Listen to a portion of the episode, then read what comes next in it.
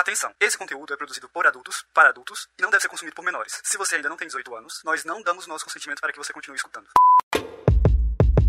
Like ice cream on a summer's day. Chocolate truffles. Oi, aqui é a Lênia Oada, mulher cis demissexual, dome, mas você pode me chamar de sádica tardia. Hum. É, nunca fui sádica, demorei pra, pra me, me admitir sádica, né, amiga? Gosto. Oi, tudo bem? Gostamos. Meu nome é Kali, demigirl omnissexual, switcher, mas você pode me chamar de exausta. Nossa, gente, que dia cansativo hoje.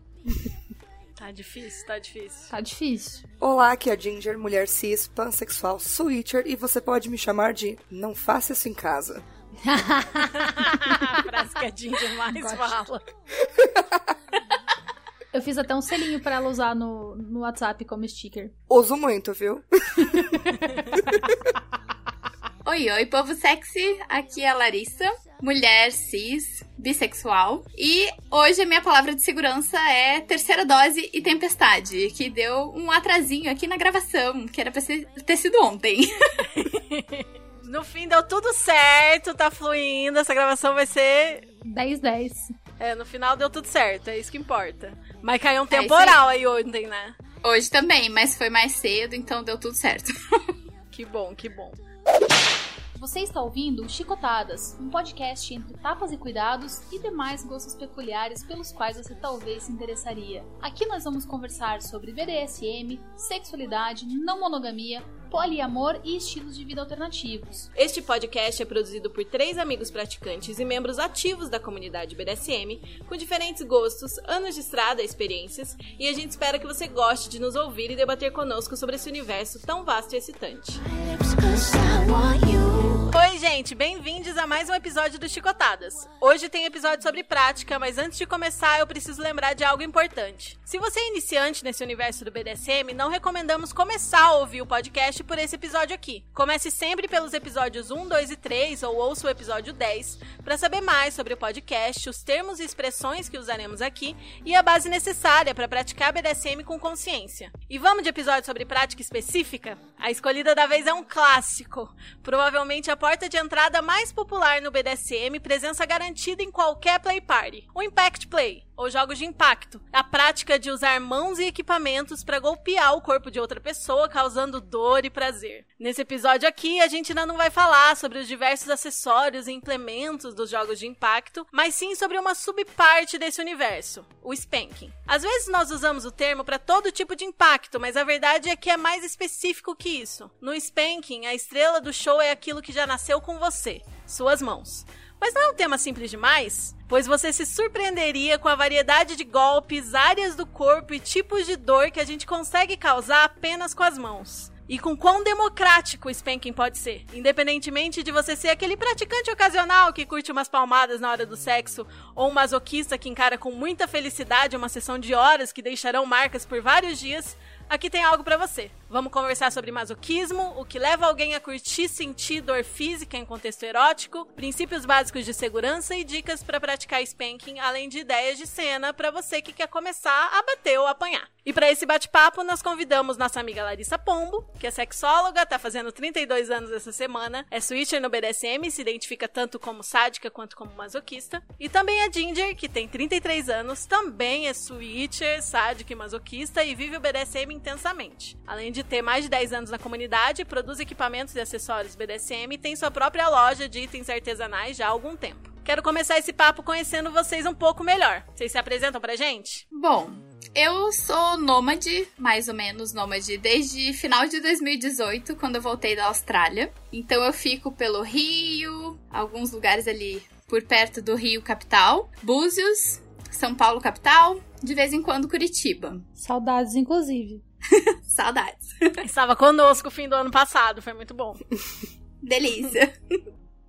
Eu sou uma curitibana de sangue carioca. Eu me apresentei como bi, mas na verdade bi ou omni ou pan, não tenho problema com nenhuma dessa, desses rótulos, digamos assim. Eu tô namorando, é uma relação não monogâmica, fetichista em EPE, que é uma conversa para outro momento.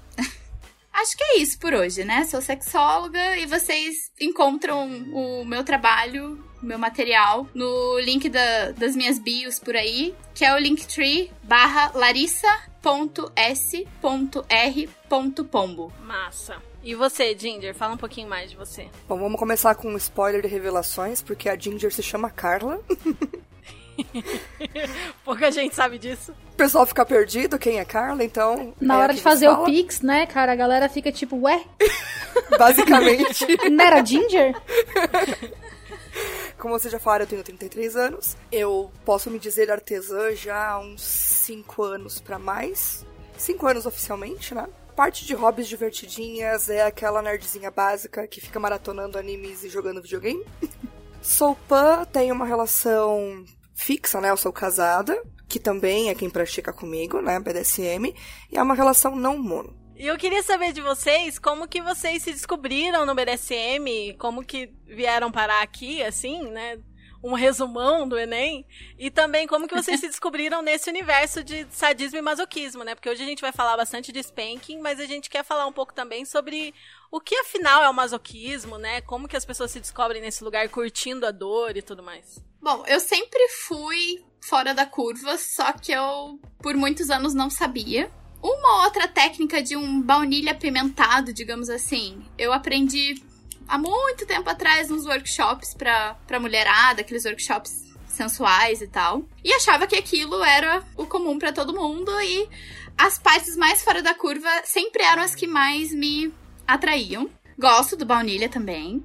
E aí na Austrália, quando eu tava morando lá, por alguns acessórios que eu vi numa loja que eu gostava muito de lingerie e acessórios. A minha curiosidade foi aumentando e eu sou bastante curiosa e gosto de estudar, fui atrás e aí na internet encontrei mais material e grupos, vários grupos que não prestam, mas um ou outro de muita alta qualidade. E aí é que eu comecei a entender a terminologia das coisas, a estudar melhor a segurança, aftercare, to, todo esse rolê. A primeira vez, assim, que, que eu conversei com uma pessoa realmente do meio, né? Um fetista, era um australiano que já estava muito tempo no meio. Foi assim muito marcante pra mim. Ele foi a primeira pessoa que me apresentou a lista de práticas. E a gente ficou umas duas horas conversando sobre a lista, porque aí ele foi me explicando o que eu não sabia e foi contando a experiência dele. Então foi um monte de história muito legal. E isso me encantou cada vez mais. Quando eu me separei, eu fui mais a fundo ainda e resolvi passar de professora de pilates pra sexóloga. Meu Deus, não sabia que você era professora de pilates antes. Nossa, é tipo pam bam bam. Cara, É, chocadíssima. minha primeira formação é bacharel em educação física. Uau. Meu Deus. E aí, hoje você trabalha como sexóloga e nesse meio tempo de descoberta e de exploração, o que, que você descobriu que eram suas práticas favoritas, dinâmicas? No BDSM, dificilmente alguma coisa é consenso, né? Então, segundo o conceito de algumas pessoas, eu sou Sam. Então, a Smart as Masochist. Então, é aquela masoquista espertinha. Então, eu meio que adapto o meu jogo de acordo com o tópico que eu tô jogando pra eu ter o que eu quero, que é eu receber a dor que eu gosto. Então, se o top, a top, né, a pessoa top é mais pra dominação, eu vou fingir que eu sou submissa naquele momento. Mas não é o meu auge de prazer. A dinâmica que eu mais gosto é Tamer Brett. E sempre tem que ter ali o sadomasoquismo. O meu lado top também é bem sádico. Não, não ligo tanto pra dar ordens, dominar a pessoa, nem nada. O meu lance realmente é o sadomasoquismo. Com essa carinha de nenê, né, gente? Isso é a coisa que eu acho mais massa, assim. Você olha, você pensa. O quê? Larissa inofensiva, gente. Uma Bicho neném. ruim da porra. É, eu gosto de age play também, né? Mas. É, um nenê. Claramente, um nenê. E você, Ginger, qual que é a sua história no BDSM com a dor? Então, a minha história é meio politicamente incorreta, digamos. Muito nova, não tive prática, não tive contato com ninguém, então é bom deixar essa parte bem, né, frisada. Mas é muito nova, meu. O pessoal em casa adorava filme de Velho Oeste e eu, pirralha, ficava vidrada vendo as menininhas amarradas no trilho do trem. Eu achava aquilo incrível. Aí você vai ficando mais velha, adolescente, pré-adolescente. Eu tropecei com o assunto e eu comecei a pesquisar muito, porque era uma coisa que sempre me chamava atenção e eu nunca tinha entendido o porquê chamava a minha atenção, né? Aí com a descoberta, com se conhecendo mais sexualmente, isso vai ramificando. Eu comecei a praticar com 20 anos, então isso aqui é um selo ok, pode fazer isso em casa. Eu comecei a praticar com 20 anos. Só que assim, eu sempre tinha me visto só como submissa. E. ledo engano. eu acho que eu me descobri Switcher por meados de 2014, por aí, mas não, pratiquei tanto. E minha ficha só foi cair que, enquanto bottom. Eu gosto muito de obedecer, mas só foi cair minha ficha de que eu era masoquista em 2017 pra cá. Então, pra mim, não é uma descoberta tão antiga assim. Então você achava que você você sentia dor e entre aspas aguentava dor como prova de submissão, como prova de devoção, tipo isso ou você achava que você não aguentava dor o suficiente pra se dizer masoquista? Então, ironicamente, que faz muita parte da minha vida, a ironia, ah, no começo das minhas práticas eu dizia que dor era limite. Meu Deus. Vejamos bem essa parte. Quê? Você tá de zona com a minha cara. Não tô, não tô. O pessoal vinha, o pessoal vinha me abordar na internet assim, oi, eu sou o Dom Fulano de Tal, não sei o que, não sei o que, não sei o que lá. Vinha aquele currículo assim. Aí eu chegava, oi, eu sou a Ginger, tantos anos, e eu não sou masoca. Porque, tipo, Ok. pelo menos antiga, pelo menos um tempo atrás, tinha uma hipervalorização de masoquistas no meio, né? Então, eu deixava claro, eu não sou masoca. Acabou, ponto. Eu fui. Aí eu comecei a praticar mesmo com mais frequência. E na minha cabeça, o prazer que me dava era a sensação de submissão, de me sujeitar à dor pelo prazer do outro. E eu fiquei nisso por muito tempo. Eu comecei a me descobrir switcher e gostar de causar dor, né, de forma erótica, antes de entender que eu gostava da dor, de receber a dor de forma erótica. Nossa. É. Aí, em meados de... Dois, finalzinho de 2016, comecinho de 2017, eu tive uma sessão icônica, conjunta, com outros tops, mais de um top, causando os punk em mim. E aí eu falei, ok, perdi a licença poética de dizer que eu não sou masoca, porque foi meu primeiro orgasmo apanhando. Inclusive, quero muito falar sobre isso aqui. É o fato de que muita gente, assim, muita gente, vai, é um número expressivo de pessoas É. que curte muito apanhar, consegue gozar apanhando, gente. Algumas vezes acontece. É muito doido isso, né? Larissa também, né? Aham, delícia. Queria dizer que me enxergo como masoquista, por quê? Porque ao longo de todos esses anos de estudo de BD, eu sempre bati numa tecla de que não importa o grau de masoquismo, impor- importa se sim ou não, pra você se considerar masoquista ou não. Sim. Né? Do tipo assim, ah, eu, eu só gosto de dor leve. Foda-se, você gosta de dor. Então você é masoquista. Ah, Não interessa que você é masoquinha, baby. Você ainda é masoca. O lance é justamente isso, é ter prazer na dor. Não, o- a intensidade de dor, o tempo que você aguenta, É não, é parâmetro, não é referência. E isso é, é construído com o tempo, e enfim, tem mil coisas, né? Mil parâmetros. Mas eu achava que era impossível pra minha pessoa ter um orgasmo sem estímulo. Só com dor. E eu tive um. Foi surreal. surreal. A perninha até dobra, né? Arrepiada. Nossa. A, a gente até perde o ar aqui, né, pra continuar o assunto. Faz, faz, faz aquele, aqueles segundos de contemplação. que você lembra, né, de, de momentos.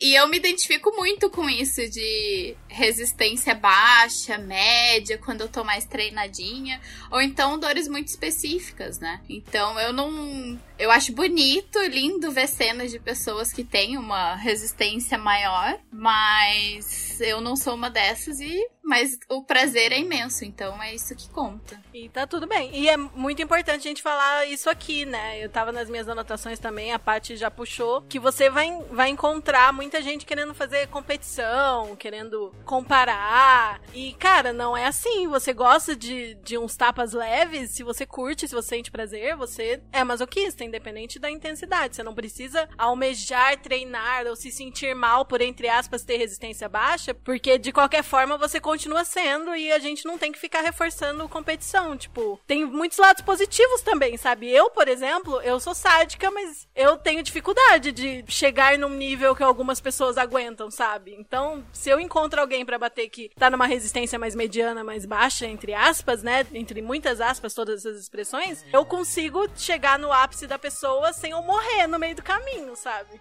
E sem eu ficar tipo, putz, não vou conseguir, cara. Me nota, Lene, me, me nota. e também tem a questão de que esse negócio de competir quem aguenta mais, ou de ficar perturbando as pessoas do tipo, ah, porque olha só, a Ginger aguenta mais que você. E não sei o que, a Larissa aguenta mais que você. Gente, isso é um- uma bandeira vermelha do tamanho da minha parede aqui. É tipo, é gigantesca. Não, em neon piscante, né? Porque, tipo, é a pessoa tentando te coagir, ou te convencer, ou te sei lá o quê, tentando te fazer ultrapassar o teu limite pra agradar ela, porque a outra pessoa aguenta. Ah, velho. Não, vai não. bater na outra, caramba. Exatamente. Eu acho que assim, por exemplo, a Lene, ela não aguenta ficar três horas batendo num mazoca muito mazoca. Tipo, o que a galera costuma chamar de mazoca hard. Eu detesto essas nomenclaturas. Mas eu gosto da mazoquinha baby, porque eu sou mazoquinha baby. Ma- então, assim, um mazoca hard vai jogar com quem tem braço pra bater no mazoca hard. Mazoca baby, oi tia Lene, né? tipo, poxa. Tem pra todo mundo. Exato, todo mundo tem uma chance de brilhar no sol. Se aquele parceiro tem um limite X, aquele limite tem que ser respeitado e pronto. É só isso. Aí nessa brincadeira de uma colocação eu faço duas. Teve um top que saiu comigo que ele estava na cabeça dele que ele tinha que conseguir bater no meu máximo, no meu limite, sabe? E beleza, É fomos macho, pro motel. fora. Fomos... Não, calma, você vai adorar o, o- desfecho. Fomos pro motel, fizemos sessão e ele lá se matando pra me bater, se matando. E curiosamente, não tava tão forte assim. Menina, esse cara saiu do motel, ele parou no pronto-socorro porque atacou a bursite do cara. Então, gente, o castigo, ele vem a cavalo. Ele vem a cavalo. Queria dizer que. Adorei! E aí, e aí a gente já põe em prática a vida do Switcher, né? Porque a gente faz o relato como bottom e aí a gente já vai pra um como top. Pegando um pouquinho do- da questão do, do ter pouca resistência, que a Larissa comentou também, com o quanto você quer bater ou não, que a, que a Lene comentou. Eu tenho pra mim que a graça da, da prática é a reação do outro. Sim. Pra mim, Sim. Enquanto eu estou de top e estou sendo sádica com alguém, não importa se eu dei 30 tapas, se eu dei 5, se eu dei 50. O que vai me dar tesão é essa troca com a outra pessoa e a reação dela. Às vezes você dá dois tapas numa pessoa e a reação é extremamente mais satisfatória do que você ficar cinco horas batendo no outro. Nossa, eu vou muito puxar isso pra, pra minha relação com jogos SM. Quando eu comecei no BD, eu me atraía muito mais pelas práticas voltadas mais pra coisa mais sexual, assim. Eu fui desconstruindo isso conforme eu conhecia as pessoas, ia nos espaços, tipo, ainda gosto dessas práticas, mas abri o horizonte pra outras. E as primeiras festas que eu fui, eu lembro que eu fui, eu achava um tédio, porque era a galera só se batendo e apanhando e, e batendo e apanhando e tipo, eu não via nada acontecendo assim, sabe, do meu ponto de vista, porque algumas pessoas eram realmente sem reação, tipo, era uma coisa muito mecânica e também porque eu não entendia as dinâmicas estabelecidas ali, que hoje em dia eu entendo. Hoje em dia você vê uma Mazoca apanhando e gemendo e curtindo e a conexão entre top e bottom e tal, tipo, nossa, eu piro, acho lindo. Mas é isso que faz a diferença, não é exatamente quão forte a pessoa consegue bater ou quão forte a pessoa consegue apanhar. Muitos outros elementos que tornam interessante. É uma coisa assim, tá ligado? Tipo, tem bottom que vai apanhar e vai ter uma reação X. Tem bottom que vai apanhar vai ter uma reação Y. Teve um, tinha um casal bem, bem, bem no começo, quando eu comecei a frequentar a cena, que ele, ele era bem masoquista. Ela não era muito sádica, mas ele era bem masoquista. Só que ele era do tipo que apanha imóvel e mudo. Só que ela conseguia ler as microexpressões faciais dele pra saber o que estava acontecendo. Então ela batia um tempo e ela ia olhar o rostinho dele. Ela batia um tempo e ela olhar o rostinho dele. E cara, ela sabia que ele tava curtindo muito. A gente tava olhando de fora, tava tipo, ai que cena TED, vou pra outra sala. Porque a cena realmente, ela era chata de se ver. Porque a gente não conseguia ver o que ela via no rostinho dele. Uhum. Agora, tem outros bottoms, por exemplo, tem um hoje que eu volta e meia vejo cena, você dá uma assim nele, né? Vê- você- na verdade, assim, você dá não, né? Você vê a dona dele dando uma nele, a alma dele sai do corpo, tá ligado? É muito legal. é muito legal. E tipo, só que isso é ele, saca? É o jeito que ele, que ele reage, não sei o quê, e é a reação dele que é super legal. Aí você vai me ver apanhando, é outra coisa. Eu fico sapateando e, tipo, batendo nas coisas assim e pegando as coisas, tipo, bicho, eu, eu pareço tô dançando, tá ligado? Fico sapateando ali. E é isso, saca? E xingo. Nossa, e xingo. e xingo. E eu, e, mas eu já aprendi que você não xinga o top. Nunca xinga o top, senão você apanha mais. E às vezes você não quer apanhar mais. E eu, eu, também, eu também já aprendi que você não, não se xinga, porque senão você apanha bem doído. oh, meu Deus! A masoquinha, baby, fofa. Nossa, Lições bicho. aprendidas. Nossa, bicho. Na dúvida, faz que nem eu, só fica gemendo. Funciona. Não tem erro. Eu não consigo. Eu- É mais forte que eu. Ah, eu sou uma mistura, gente, porque, de novo, como eu, eu adapto também o, o meu jogo, né, quando eu sou a bottom, tem momentos que eu choro, tem momentos que eu pulo, tem momentos que eu tento ficar quietinha, tem momentos que eu vou gemer, tem momentos que eu vou gritar. Dependendo da pessoa, eu posso xingar que não vai acontecer nada, consequências além do que eu quero, então tá tudo bem.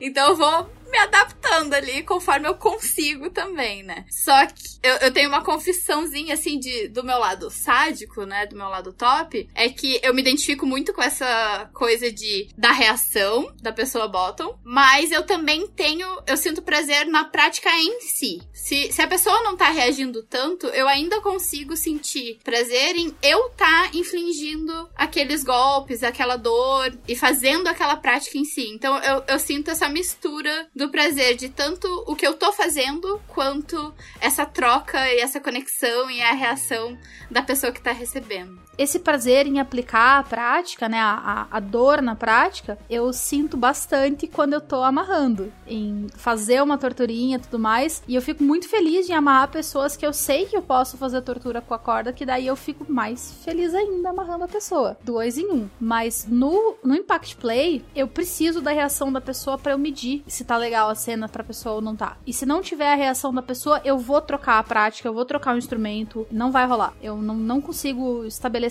uma relação legal com a cena se eu não tiver a reação, a reação da pessoa. Eu sinto isso também de precisar conhecer. Pode até ser uma pessoa que não tenha tanta reação, mas conhecer bem a pessoa e ter noção do quanto que ela gosta daquilo. Porque assim, hoje eu me reconheço sádica, mas eu tenho isso de, assim, gostar de bater em quem gosta de apanhar, né? Sim. Tipo, se a pessoa não gosta, não vai ser minha prática preferida pra fazer com ela. É, então, eu vejo pelos dois pontos de novo, né? Que Switch era uma desgraça pra falar das coisas.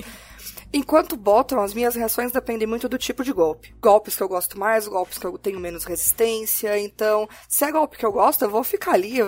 Quando é em sessão pública, em evento, o pessoal fala que é literalmente uma performance, porque tem hora que eu começo a brisar bastante na sensação, assim, e eu começo a dançar, eu começo a rebolar, eu começo a colocar a bunda em direção ao chicote que tá vindo. E tem outros golpes que eu falo, meu Deus do céu, eu me jogo no chão e fico lá até parar de doer minha alma pra voltar pra posição. E a Ginger Baby, as pessoas falavam assim, nossa, que bonitinho, ela não esperneia, ela fica quietinha, paradinha. Eu lembro de num lugar extremamente litúrgico que tava rolando a cena, eu virar pra trás e falar assim, é lógico, se quietinha, batendo certo, dói, imagina se eu me mexo e pego no lugar errado.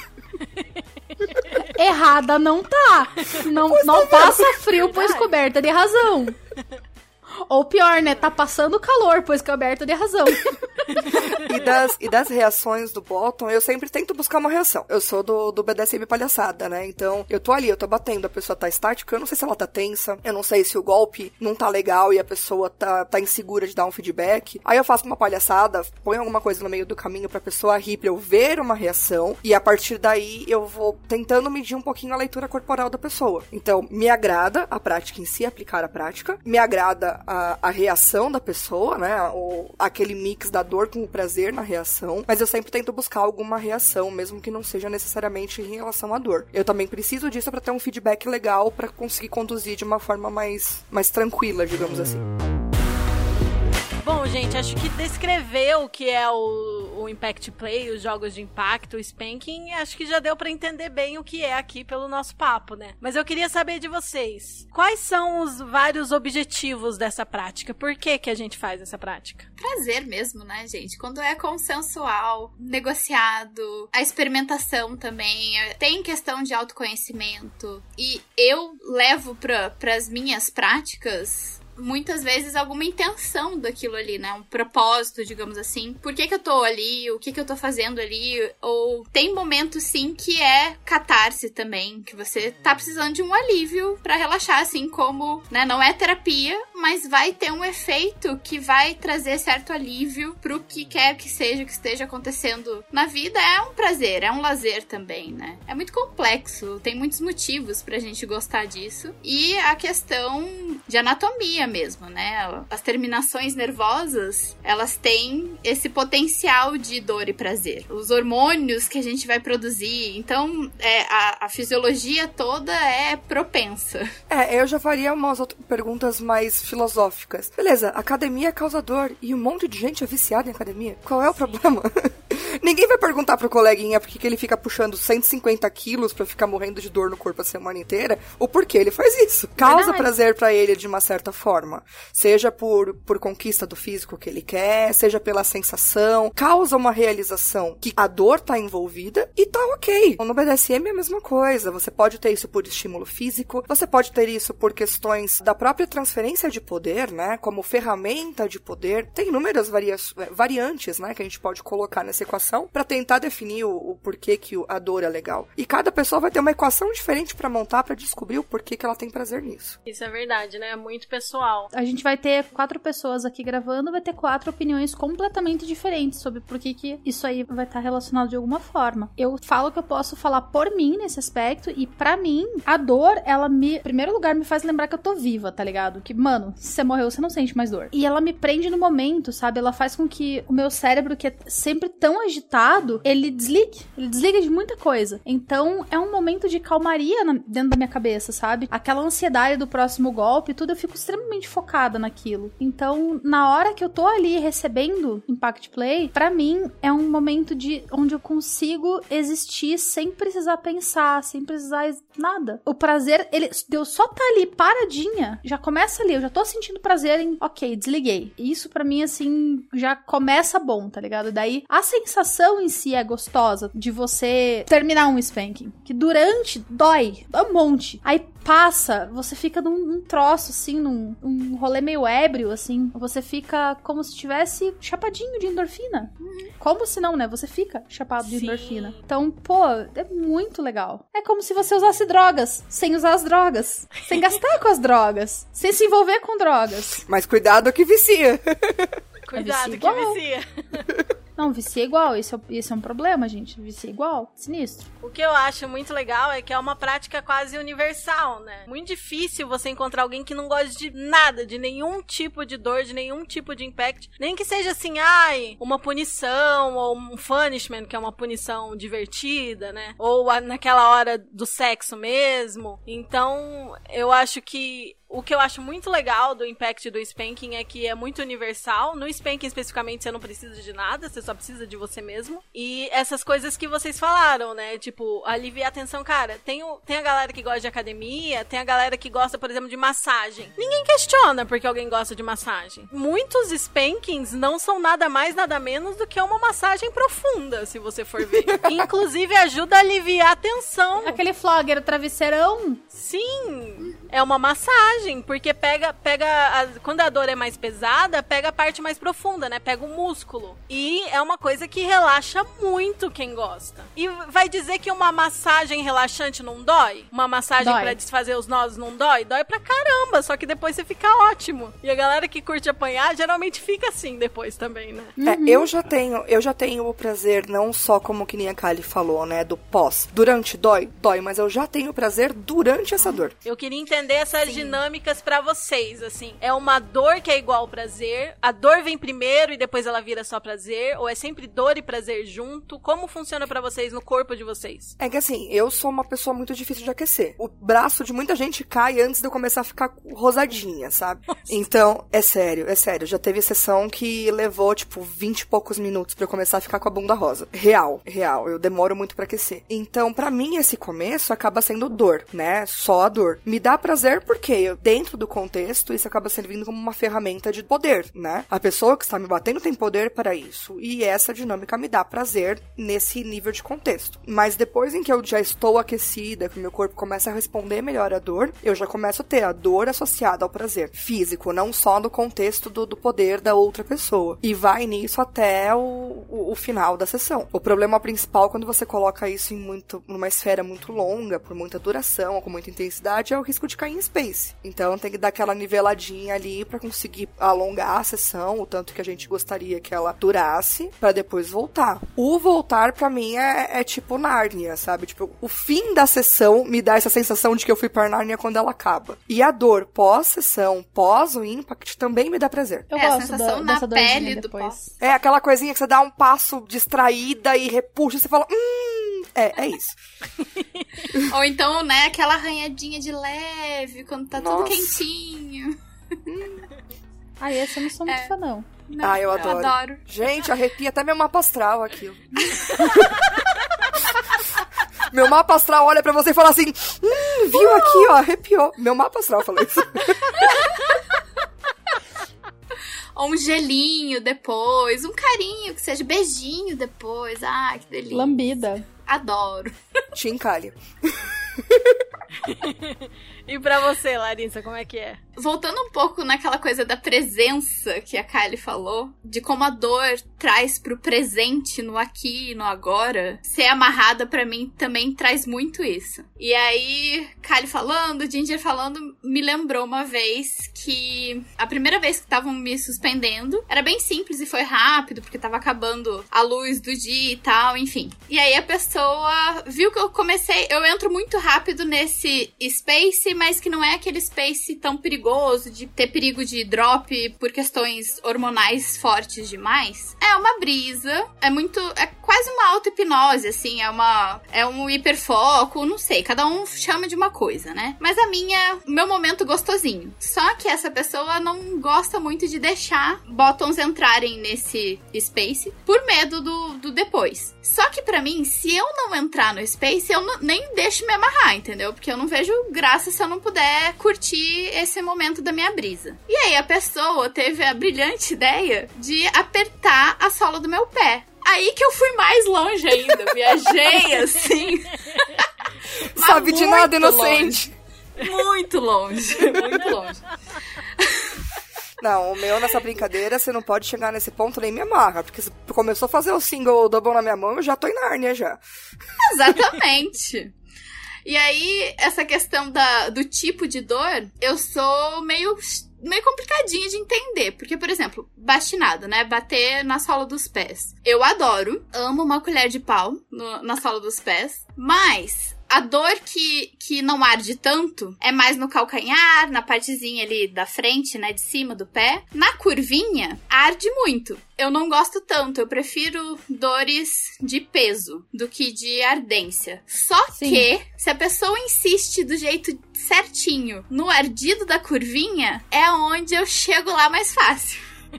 Gente, vocês trouxeram uma clone minha aqui? Porque, pelo amor de Deus. Basicamente, tudo que ela fala eu repetiria. Socorro. Inclusive, fica a dica. O pessoal que é switcher também, ou, ou bottoms que gostam de salto alto, no finalzinho da noite, pede com jeitinho bastinado. Que aí entra na, na massagem que ela falou. Teu pé fica novo em folha. Nossa, Olha, anotadíssimo. Fica a Nossa, dica depois do salto. Anotadíssimo. Amei a dica. Uma amiga minha recebeu uma vez, ela falou, Jim, meu pé tá novo. Como assim? Ela foi, não, bate alguém aqui. Deixa eu ver, bate isso aqui que eu quero ver. Bateram tal. Coloquei o pé no salto de novo, eu andei, eu falei, não acredito. Eu falo, gente, Impact Play é só um novo nome pra massagem. As pessoas só precisam estar preparadas. Não sei se as pessoas estão preparadas pra essa verdade. Não, eles não estão preparados pra essa conversa. Não estão preparadas pra essa conversa. O, o Impact Play é a massagem hard. Isso. Eu falo que é amor com ogrice. Ah, a vantagem é que agora a gente já tem mais um. Já tá dando munição pra Brat, né? Porque ela pode chegar pro top agora e falar: Oi, Dom, faz uma massagem aqui. Tô precisando tanto de uma massagem. E daí vira bunda, assim. né? Massageia aqui, vem. E bom, nem toda dor é igual, né? Definitivamente não. Definitivamente não. Quais são os tipos de dores que a gente mais comenta no BDSM? E também uma pergunta muito importante que a gente precisa abordar aqui. Todo masoquista gosta de todo tipo de dor? Claro que Não. Não. Você Não. não, precisa gostar de todos os tipos de dores pra se dizer masoquista. Tem masoquistas muito específicos. A gente conhece alguns masoquistas que são masoquistas de corda. Gosta de sentir dor com uma corda, com o shibari. Todas as outras não obrigado, por exemplo, né? Tem os masoquistas que gostam só de X, só de Y, só de determinado instrumento, só de determinado instrumento em determinada situação. O masoquismo ele pode ser situacional, né? Sim, Não tem sim. problema. Dependendo da dinâmica também, com certeza. É, pra mim é muito, muito do golpe pesado, né? Que a, que a Larissa tava comentando mais cedo. O golpe pesado, o golpe que chega a nível muscular, pra mim é, é meu carro-chefe, assim. Se deixar, eu fico e top canso o braço e eu continuo ali. Mas o golpe ardido já é complicado, já é o golpe que eu já é o golpe. Porque o golpe, o golpe doído, pelo menos da forma que eu sinto ali no meu corpo, ele bate, ele vai ter aquela dor do golpe em si, pesada, mas assim que o golpe acabou, a dor acabou junto. Se você pega um golpe ardido, esse, essa dor, ela tem essa sensação mais aguda de dor e ela fica com uma sensação latejando depois desse golpe. É uma dor que posterga além do golpe em si. E aí, vamos falar, você tá naquela brincadeira, né, da técnica básica lá do spanking, bateu aqui, deu um espacinho, bateu do lado, você tá rotacionando a pele. Só que o golpe ardido, a pele tá descansando, mas a tua sensação de dor não tá. Então ela acaba criando um acúmulo de sensação de dor muito alto. Ela não tem esse descanso da dor de- entre um golpe e o outro. Não tem esse meio tempo pra você respirar. Então esse tipo de golpe pra mim tem que ser numa uma situação tipo bem de CNC, tem que ser uma situação bem onde existe uma discrepância enorme de poder entre o top e eu. Não é qualquer sessão que consegue me colocar nisso e me manter nisso por muito tempo. E também é importante a gente diferenciar, né? O que é a dor ardida e a dor pesada. A gente consegue provocar as duas só com as mãos, mas geralmente a gente diferencia citando equipamentos, né? A ardida vai ser aquela que vai pegar na superfície da pele e que geralmente vai ser provocado com itens mais leves e mais finos, né? Itens flexíveis também causam bastante golpe ardido, tipo whip, os longos, né, que são mais Sim. hard aqui no Brasil, tipo de couro cru. Normalmente eu costumo dizer que item flexível ou semi-flexível são golpe ardido. Quanto mais fininha, menor for a área de contato com a pele, mais ardor vai ter também. Enquanto o pesado vai ser o contrário, né? Vai ser aquela dor que pega uma superfície maior da pele, que vai ser com equipamentos mais pesados, maiores, e vai ser uma dor que mais que parece que te atravessa, né? Que pega no músculo, que não vai pegar só na superfície. Uhum. Tem também a questão da forma como ela é aplicada, né? Porque a dor ardida, você encosta o equipamento ou a mão na pele e já tira. Uhum. E a dor pesada você deixa. Então você consegue, por exemplo, com a mão, causar os dois tipos de dor, porque a mão você consegue bater e tirar ou bater e deixar, que é o que vai diferenciar uma da outra. Sim, você consegue mirar em cima ou você consegue mirar através da pessoa também, que faz diferença, Sim. né? Além do formato da mão. Eu costumo falar que o golpe doído é aquele que você vai dar um passinho pra frente. que te empurra, né? É, é o, é o golpe que te empurra, que, que te faz ir pra frente na vida, sabe? Te desequilibra as estruturas. Exato. Aquele golpe que você tá paradinho, você só grita, é o ardido. O que você dá um passinho é o que dói. Gosto. Sim, outra coisa que eu queria citar de questão corporal, além do fato de ativar muitos hormônios por causa dos receptores de dor e tal, e você ficar brisado, também tem o fato que o lugar mais comum da gente bater é a bunda, né? E a bunda tá perto de muitas coisas. A bunda foi feita pra apanhar, gente. A bunda foi Ela- feita pra Nossa, é aquele apanhadão de músculos e gordura ali, não tem nada muito importante passando ali exatamente no, no- no músculo No do glúteo, pode tipo, bater. é. nos lugares que pode bater. Tá perto de tudo, gente. E o que que acontece? Enquanto você tá batendo, o sangue tá vindo ali pra bunda. E conforme o sangue tá vindo ali, ele tá irrigando as áreas adjacentes, entendeu? Exatamente. Então, apanhar também é uma forma de masturbação. Uhum. Sim, de certa Sim. Vocês forma, sim. confirmam? Sim, sim, sim. O, o- o segundinho de contemplação fala tudo. Meme do gatinho pondo óculos, confirmo. E é por isso que muita gente, né, algumas pessoas que curtem muito apanhar, conseguem gozar só apanhando, sem ter nada ali Fora que, na assim, área mesmo. Tem genital. alguns jeitos, né, que você vai bater, que a, o impacto mesmo, a onda do impacto, ela vai reverberar dentro do, do, do corpo. Uhum. E daí, em pessoas que têm útero, ele dá uma chacoalhadinha ali no útero. Chacoalhando o útero, chacoalha as ramificações internas do clitóris. Gente, isso é, poderosíssimo! Poderosíssimo! A reverberação chega no clitóris. Seguindo no BDSM palhaçada, meu anjo, um, um spanking bem feito chacoalha a sua alma. Quem dirá o seu clitóris? Sim. Não tem como discordar disso. Não tem como discordar disso. E essa coisa de específico, eu, eu lembrei que eu conheço uma pessoa que é a única dor. É uma pessoa top, inclusive. Mas o, o lado masoca seria apenas, única e exclusivamente, agulhadas nas solas dos pés. Nossa, Ai! que específico. Extremamente específico. Eu, eu conheço um top que gosta de levar mordida. Tem alguns. eu conheço um que hoje em dia se. Eu acho que ainda se considera top, não switcher. Ele começou como bottom porque ele sabia que era masoca. Mas ele não gosta da submissão e tal. E a dinâmica, mesmo sendo só SM, ele como bottom não rolava. Então, ele como top gosta muito de primal. Pra justamente a pessoa poder arranhar ele, morder ele e tal. E aí dá certo. É, eu consigo me identificar muito com isso, inclusive. Nossa senhora, o segundinho da contemplação bateu aqui. Nossa, bicho. Ai, um bom primal. Sensacional. Aí, importante lembrar isso, né? Que a gente acaba falando submissão, dominação e tal, mas o SM, o Spank, o Impact Play pode absolutamente ser feito horizontalmente, né? Só porque alguém gosta de bater, outra pessoa gosta de apanhar. É puramente físico e, e sem a necessidade de estabelecer uma dinâmica de poder e tal. Para algumas pessoas esse vai ser o ideal, para outras pessoas, quanto mais diferença de poder, mais gostoso, né? Varia muito. Porque, como tudo no BDSM, é altamente personalizável, né? Isso é uma das coisas mais legais, né? Eu gosto de variar. variar, variar.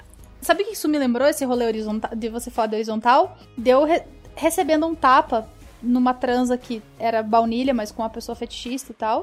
É uma pessoa que é bottom. E de repente, do nada, eu tomo um tapa e eu. Porra, foi essa, velho? Ué, você não falou que esses momentos são horizontais? Eu, tipo, eu minha boca grande falei, Pati, Pati, a pergunta que não quer calar. Foi ruim? nem um pouco. Eu faço Nossa, isso, mas não gente. necessariamente com dor. Eu faço isso aqui em casa. Tem hora que ele vira pra mim e fala assim: faz tal coisa. Eu, não. Aí ele me olha puto assim. Eu falei: ué, você não falou que fora de sessão é horizontal? Não. Sou obrigada agora? Aí acontece o quê? Vira sessão. tá bom, agora é sessão. Levanta e faz. Ele é esperto, a gente não pode tirar isso dele. Inteligência, né, Porque as gente? pessoas falam que é difícil me levar no papo, é porque eu treino com o melhor. Verdade. Nossa, samurai é terrível. samurai é terrível, gente, sério. Vende gelo pro esquimó, cara. Com certeza, vende.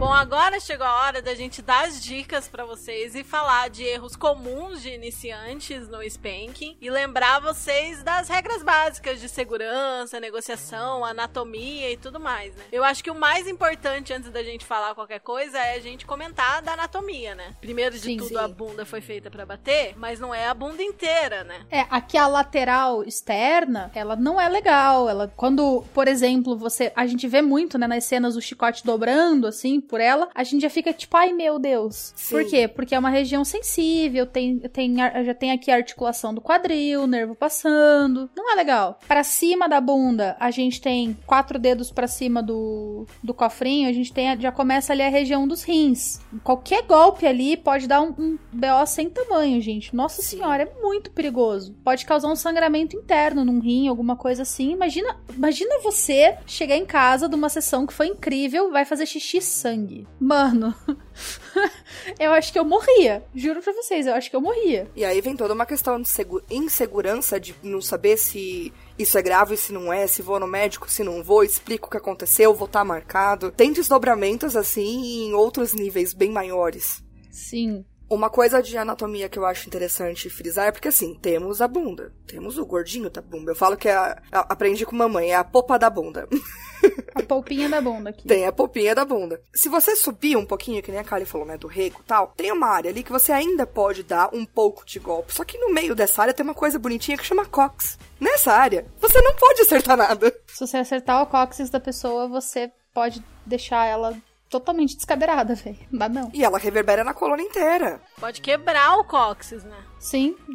Pode quebrar, pode inflamar. Com a mão não tem tanto risco, porque eu acredito que todo mundo consegue usar a própria mão. né? Você tem controle, você usa sua mão o dia inteiro pra tudo. Você sabe qual é a sua coordenação, suas limitações ou não com a sua mão. Então é bem mais fácil de você não acertar a região do cox.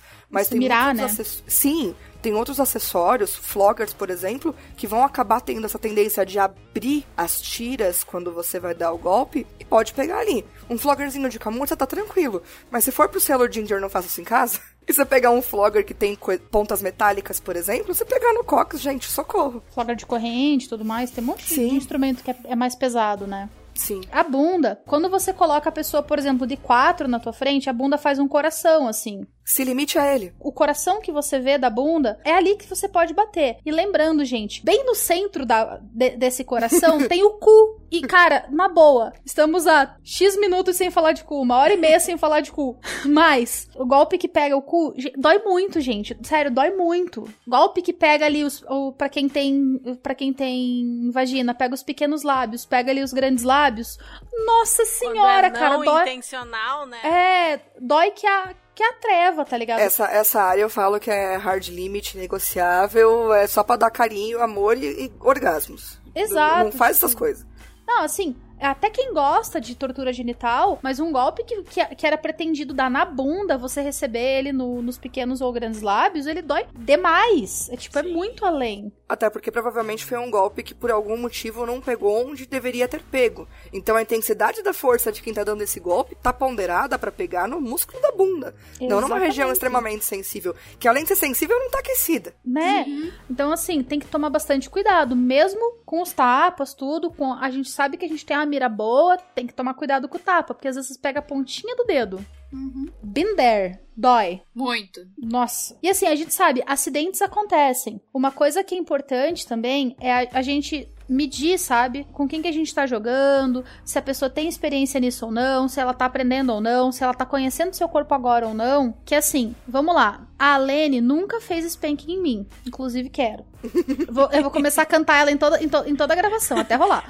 Me de- deixando constrangido em toda a gravação. Ok, ok. Sim, sempre. É porque eu te amo. Aí, beleza. amo. Daí a gente resolve fazer a bendita da sessão, ou cena, ou whatever. E daí ela vai fazer um spank em mim. Só que ela nunca fez. Ela tem até a mira ótima, porque eu já vi ela batendo em outras pessoas, tudo, mas ela não conhece o meu corpo. Então ela tá batendo, não sei o que, e de repente a mão dá uma escorregadinha e bate num lugar que pega, que pega assim, meio de, de ladinho. Doeu, eu vou sinalizar eu vou olhar pra ela. A troca de olhar ali, ela já vai saber. Ops, peguei num, num, num lugar que não devia. E vai, tipo, continuar. E no próximo golpe, eu sei que ela não vai acertar ali de novo. Mas que se acontecer, eventualmente, durante o rolê todo, tudo bem. Porque ela já sabe, eu conheço ela a esse ponto. E a gente estabelecer essa relação de confiança com o top, de que aqui não, não foi legal. E o top falar, beleza, não vou pegar, porque aqui não foi legal. E é isso. A mira vai além só da, da coordenação da própria própria pessoa, né? Foi que nem eu falei, eu apanho quietinha pra não pegar no lugar errado. Dependendo, se é uma pessoa que nunca praticou com você e ela não conhece a tua reação corporal apanhando, vai que uma hora, ao invés de você ficar quietinha, você abaixa ou você fica na ponta do pé. Se você tá meio, tipo, não tá de quatro, mas tá meio apoiada, meio empinadinha, e você ficar na ponta do pé, pronto, já pode pegar a região dos lábios, por exemplo, entendeu?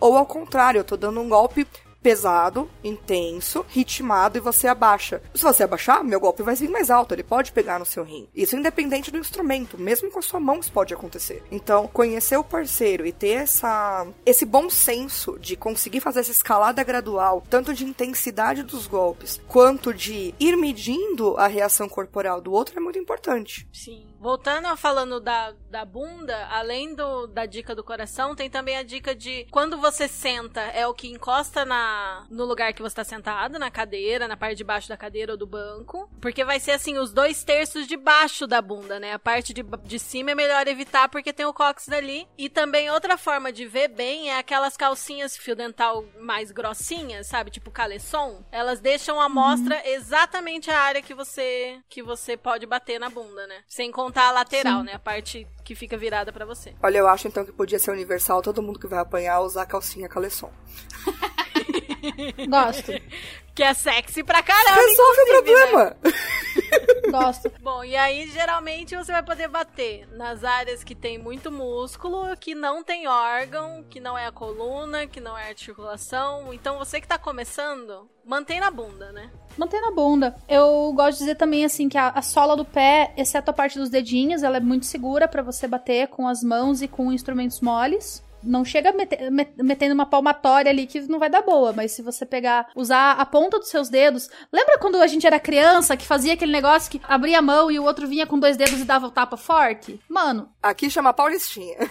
então, Paulistinha aqui pra mim é um, um golpe com o joelho na coxa. Vixe. Eu não- isso eu não lembro que nome que era, mas a gente fazia isso, tá ligado? Pra ver quem é que, quem é que aguentava mais. E daí quem perdesse tinha que pagar alguma, alguma prenda, fazer alguma coisa. Então, assim, é esse golpe você usa dois dedos pra bater, na, por exemplo, na palma da mão do outro, você pode bater na sola do pé do outro. Excelente. E é bem seguro pra todo mundo envolvido. Por quê? Porque a sua mão vai doer muito mais que o pé da pessoa. É, em áreas, áreas que tem menos carne, menos músculo, óbvio que dentro de parâmetros de segurança geral, se você der golpes que são mais superficiais, mais nível pele, que não chegam em questão muscular, é ainda considerado ok. Óbvio que não em áreas extremamente vermelhas, áreas roxas, digamos assim, de segurança, né? Mas uma região que é amarela, tipo a lateral, né? Vindo da bunda pra coxa. Essa lateral é uma área amarela que a gente chama, né? Um golpe que é mais superficial, que não pega, não chega a nível muscular, é um considerável ok dependendo do acordo, dependendo do gosto de dor de quem tá recebendo. Mas não é um crime vir um golpe com uma intensidade correspondente nessa região. A parte de trás da coxa é, uma, é a parte que fica apoiada na cadeira, né? Então ela também pode ser utilizada para você dar golpe. Só não pode dar o golpe direto aqui muito perto do joelho, porque daí tem, tem muita questão de nervo passando aqui. A parte de cima da coxa também dá. A coxa, assim, a- o, o redor da coxa, não pegando na virilha, não pegando no perto do, na articulação do joelho, ela é um lugar tranquilo para dar tapa. Nem muito pra cima já em direção ao quadril. É, não, não, não chegando na articulação aqui do quadril. Você errando as duas articulações, desviando o, o articulação do joelho, desviando a articulação da- do quadril, cara, a coxa é tranquilão pra você dar tapa. De intensidade fraca pra média, né, gente? Não precisa dar também aquele senhor tapão de derrubar o coleguinha. Inclusive fica a dica pros sádicos de plantão. Sabe aquela, aquela dobrinha de onde acaba a bunda e começa a coxa? Uhum. Se você quer que a pessoa lembre de você a cada passo que ela der, vai ali. Depois de aquecer, óbvio, não vai fazer um negócio ali do nada extremamente absurdo. Mas a cada passo que a pessoa der essa dobrinha, vai dobrar e vai- ela vai lembrar de você. Gosto. Claro Eu que xingo. gosta. Mas é Eu claro que xingo. gosta, eu também gosto. Ninguém tá falando que não gosta. tá falando que vai lembrar. Toma umas de cane bem dada, bem na retinha ali daquele negócio que você vai ver. Kane não vai. Não, mas Kane é limite rígido. Não vai. Então, tá vendo? É, e assim, tipo, ai, se na bunda você vai dar uma intensidade de 4, uma intensidade de 5. Na coxa você vai ali do 3 pro 4. No tórax, né, ali aquela parte de cima, onde vocês vão ver guia. A gente vai linkar guias de anatomia aqui pra vocês terem uma ideia. Porque tem várias imagens na internet com o corpo todo coloridinho, assim. Vai ser uma intensidade menor. Aí, no rosto, por exemplo, que só pode bater ali bem na bochechinha, tem que tomar cuidado, porque senão pode dar um ruim no ouvido, pode dar um ruim no maxilar. No olho também. Aí menos intensidade ainda.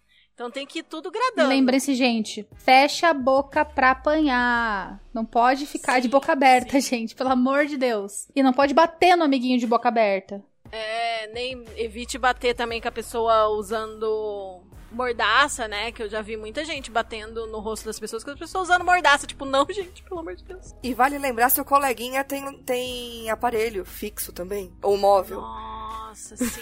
Aparelho, ponte, se tem prótese de dente na boca, tem, tem muita coisa assim. Vocês têm que, na negociação da sessão e das cenas, etc., vocês têm que conversar sobre esses detalhes. Se você tem aparelho fixo, menciona o aparelho fixo. Se você tem aparelho móvel, menciona que tem aparelho móvel. Se, sei lá, você tem um dente quebrado de um lado, você menciona porque no tapa ele pode rasgar a bochecha por dentro. Uhum. É uma Sim. possibilidade. Então você menciona, porque de repente você tá ali no meio da sessão cuspindo sangue e foi um tapa, sei lá, um, intensidade 2, o top vai entrar em pânico, gente. Você também. Não vai ser legal. É bom mencionar qualquer cirurgia em qualquer parte do corpo que você tenha feito. é- Pra SM tem que mencionar, sim. E em questão de intensidade, é legal sempre frisar que você tá batendo na, na bunda. Beleza, a bunda já aqueceu. Se você for bater em um outro lugar que você ainda não bateu, você tem que lembrar de voltar a intensidade pro 1. Sim. Você tá numa região que você ainda não aqueceu. Estamos falando de mão, estamos falando de mão, mas se você saiu da mão e pegou um flogger, quando você muda de acessório, você também vai voltar à intensidade, porque é um item novo causando uma nova sensação. Então sempre tem que lembrar de onde estou batendo, com quem estou batendo, em que, em que intensidade estou. Vou mudar? Vou. Eu vou recomeçar isso como se eu não tivesse feito nada até agora na pessoa. Uma coisa que eu achei muito legal, que o último top com quem eu joguei fez comigo, que foi a nossa primeira sessão da vida, ele começou com a mão, tudo, para me aquecer e tal, e foi perguntando: pá, esse golpe, que intensidade foi? Me dá uma nota de 0 de, de zero a 10 de intensidade. Sendo 0 não deu absolutamente nada e 10 vermelho, tá ligado? Aí eu fui gradando os golpes conforme ele foi passando o tempo. Eu fui sendo aquecida, fui sendo aquecida, fui sendo aquecida. E ele perguntou mais algumas vezes depois do aquecimento ainda pra ver como é que tinha ficado a minha sensação de dor Uhum. né? E foi e teve um momento em que eu não consegui responder porque ele acertou a força, lugar intensidade do golpe perfeito pra me dar prazer. Só que aquilo era, sei lá, um 5 de intensidade. Só que eu não consegui responder. Foi muito difícil porque eu tava brisando total. tipo, aí eu tomei outro, um mais forte em seguida pra acordar e responder direito. E bronca, óbvio. Merecida. Mas foi- foi- achei muito interessante, tá ligado? Foi muito interessante isso. E eu acho isso uma sugestão muito legal. Você pedir feedback na hora do bottom do que, que ele tá sentindo exatamente. Sim. Ou essa gradação de números, né? Ou, ou uma coisa mais simples também do verde, amarelo, vermelho. É bem comum. E eu acho que esse feedback é muito legal porque eu sou uma pessoa que, por exemplo, a minha expressão pode enganar muito. É, já teve vezes que eu tava fazendo Walksplay com, como bottom. Eu tava fazendo cara de que tava morrendo. A pessoa perguntou a cor, eu falei verde. Então, assim, nem, nem amarelo tava, mas parecia que eu tava morrendo. E tem outros momentos que, me- com a mesma prática, mas sei lá, o contexto muda, ou é, eu tô em outra fase do ciclo, não sei o que acontece, que qualquer pinguinhozinho eu vou realmente fazer cara de que tô morrendo, porque eu tô realmente quase morrendo. E, e isso varia muito de prática, de contexto, de como eu tô. Então só a expressão não nem sempre é confiável. Então por isso que essa conversa é importante mesmo. Eu gostei dessa questão do, do 0 a 10, é, é uma ferramenta extra e mais detalhada. Então pra quem tá no início, de repente é, é muita coisa, não sei, né? E aí o verde, amarelo, vermelho é mais simplificado. Mas acho que esse detalhamento é bem interessante. Outra coisa é que aquecer crescendo certinho, a tua tolerância vai melhorando, até porque os hormônios vão entrando em ação e a maioria das pessoas, assim como no sexo, no, no SM, depois que você goza, é mais fácil tolerar ainda mais dor também. A minha tolerância vai lá nas alturas depois de um orgasmo. É muito legal. Muito legal mesmo. E é, é um troço, assim, é surreal, tá ligado? Porque eu tô, sei lá, ah, isso aqui tá um 7 pra mim. Beleza. Orgasmo. 5. Às vezes 3. Fica tranquilo, assim. Inclusive, tem um, truque da estimulação simultânea. Que daí você. O que era um 7 vira um 2 ali, tá ligado? No durante. Se tiver. Nossa, se tiver uma ritadezinha ligada, gente. ge- Nossa.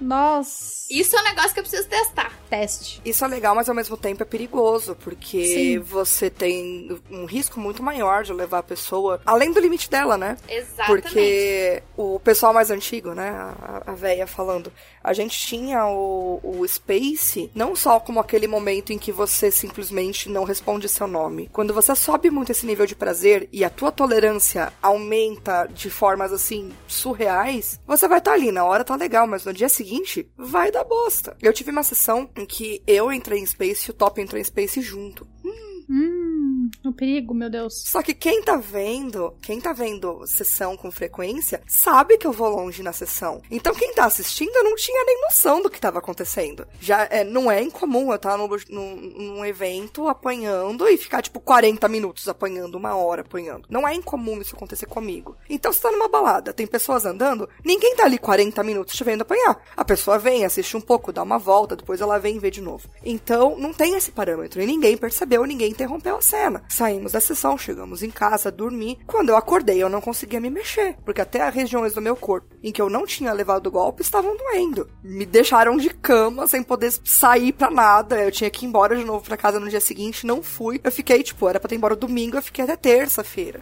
Porque a pessoa ficou super preocupada de eu estar bem. E um- uma pessoa que é séria, que não é um top que tá ali de sacanagem, ele vai ficar preocupado. Claro. Então tem essa, essa questão do, do que a gente vinha antes como, como Space, que é justamente isso. Se você falasse comigo nesse momento, eu responderia. Eu tava verbal eu tinha consciência. Eu não tava no modo apagão. Só que a minha tolerância à dor por prazer tava tão alta nesse momento que eu consegui passar do meu limite. A minha nunca subiu tanto assim, tanto assim, saca? Mas ela sobe bastante por orgasmo. O meu foi um acúmulo do prazer da sessão, de orgasmo, do ambiente, exibicionismo. O DJ da casa era amigo meu, ele sabia as músicas que eu gostava. Quando ele me viu apanhando, ele mudou a playlist para as músicas que eu gostava. Então, assim, foi um combo de, sabe, estímulos que eu fui pra Nárnia bonito e não voltei. Nesse caso específico, Ginger, qual que você acha que seria a a alternativa? O que daria pra fazer? Se vocês tivessem um spotter, talvez, seria a solução? É, então, eu costumo dizer algumas recomendações, né? Primeiro, se os dois apagar, não tem nada que resolva, infelizmente. Tipo, é, é assumir o risco de que isso pode acontecer e arcar com isso depois. Mas, idealmente, considerando o top como quem tem mais, né, dinâmica ali pra observar e tudo mais, quem tá executando a prática, eu acho que conhecer a pessoa com quem você tá praticando é, é, é indispensável se você for fazer uma prática mais longa, uma prática mais intensa. E a questão da reação corporal é um, um bom parâmetro de leitura, mas vai além. Por exemplo, vamos supor que eu sempre faço spanking na Kali. Eu sei que a Kali, em condições normais, aguenta X tempo com X intensidade de, de golpes. Se eu tô vendo que a Kali tá indo muito em cima, muito além disso, tem alguma coisa errada. Então é legal você ter esse conhecimento de até onde o parceiro costuma ir, Pra você saber, não, tamo passando muito. Isso você só aprende construindo isso com o tempo. Exatamente. Construindo isso de baixo pra cima, né? Do mais fraco pro mais forte, do menos tempo pro mais tempo e por aí vai.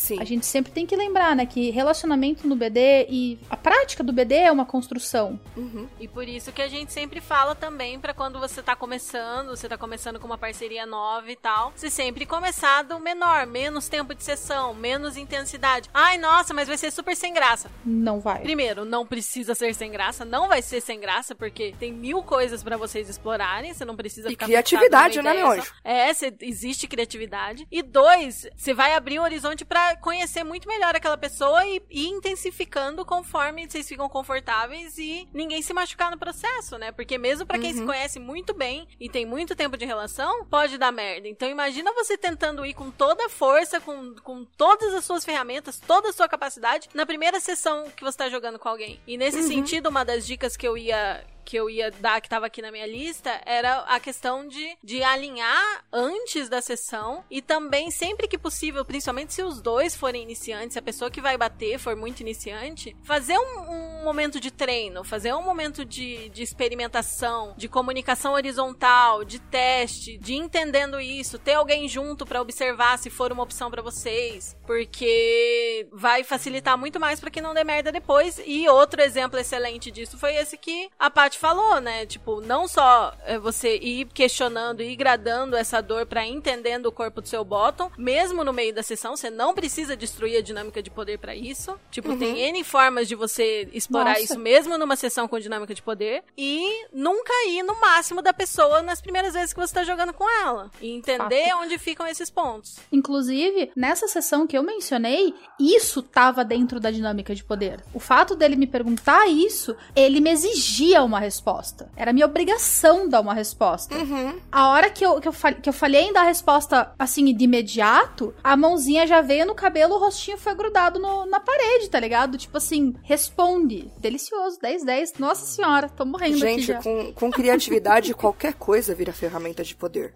Qualquer coisa. E mesmo que o ato, e mesmo que o ato da pergunta não seja uma- um mecanismo de poder ali na, na, na situação toda, as pessoas têm que perder essa mania de achar que bottom falar alguma coisa tira o poder do top, porque não tira. Pelo contrário, o bottom dá um feedback de qualidade do que tá acontecendo pro top, corrobora poder, porque numa próxima sessão o top vai se sentir seguro pra fazer aquilo ou mais, porque ele sabe a resposta certa da sessão anterior e ele sabe, ele vai se sentir seguro que o bottom vai sinalizar se der merda. Ele vai saber que ele pode confiar no bottom, né? Exatamente. E o bottom vai saber que ele pode confiar no top e se soltar mais, inclusive. Só melhora. Teve uma irmã de coleira minha, de uma relação anterior, que numa das primeiras sessões, o, o top começou a dar golpes um pouquinho maior e deu um golpe que não era limite pra ela, mas que não foi legal. Ela falou, vermelho. Aí todo mundo parou, assim, ficou olhando, ela ficamos tentando entender. Ela falou, eu tô mostrando isso daqui porque eu quero te mostrar que eu não tenho medo de falar safe, porque eu vou mais longe na sessão. E eu preciso que você se sinta seguro de que eu vou falar se eu precisar. Esse golpe não foi legal, não tá dentro da gama do que me dá prazer. Então, eu quero que você tenha ciência de que eu vou falar a safe se eu precisar. É, bottom com senso de autopreservação é essencial para uma Sexy relação, para uma relação saudável. Se bottom tá ali para se flagelar por se flagelar, não é saudável. Nem um pouco. Vamos combinar. Bottom que sabe usar as safe words e tá, assim, pleno nisso, sexy demais. Muito, muito. Muito. Todo mundo fica mais à vontade, né? E top também, né, gente? Porque não é só o bottom que pode estar com algum desconforto, alguma questão e pedir uma safe na, na sessão. Com certeza. Vou interromper, vou interromper. Vou parar aqui, não tá mais legal, deu pra mim. Todo mundo tem que ter a liberdade de, de fazer isso, né? A sessão só é boa enquanto tá boa pra todo mundo. Exatamente. Sim. Sim. E a gente falou muito de aquecimento, eu acho que o erro mais clássico de quem quer praticar sem estudar primeiro, sem entender primeiro como funciona, é não aquecer, né? A pessoa, ou ela, a pessoa quer vir já, fala, ah, eu gosto de apanhar. Então se você gosta de apanhar, eu vou te dar o tapa mais forte que eu consigo dar de uma vez. O vermelho Porque é vai óbvio vir no primeiro golpe. Não façam isso. O vermelho chega na boca antes de chegar na bunda. Aham. Não, e vou falar uma parada pra vocês. Em oportunidades diferentes, eu fui aquecida e daí recebi 60 golpes de colher de cerveja num dia. Um ano e pouco depois, eu fui aquecida e recebi 100 golpes de colher de cerveja. Nos 60, eu sangrei. Com 100, não. Com 100, não ficou nem marca. Bem-vindo ao meu mundo. Não, não, mas não. A questão é, eu nesse meio tempo eu não tive sessões, eu não tive nada que, que a minha pele criasse resistência. É a questão é a intensidade dos golpes aplicados. Os 60 foram golpes muito fortes, daqueles de tirar a alma do corpo. Os 100 foi for fun. Uhum. Foi tipo, na verdade assim, foi uma terceirização de uma punição e não sei o que, blá blá blá, que daí a gente resolveu fazer 100 pra. Porque 75 não dá pra dividir nas bandas da bunda. Em vez de ir pra 76, a gente vai pra 100, né? Óbvio, é a conta certa. Fica mais redondo. Claro. É pra acompanhar o redondinho da bunda. Exatamente. e assim, as duas pessoas eram tops extremamente inexperientes, extremamente iniciantes. Mas um deles, uma das profissões dele foi ferreiro, né? Então ele sabia exatamente como aplicar ce- eh, 100 golpes seguidos com exatamente a mesma intensidade e precisão, tipo. E sem o braço dele cair no final. Não, não fez nem cócega. Fez nem cócega, filha da puta. Ai, que ódio.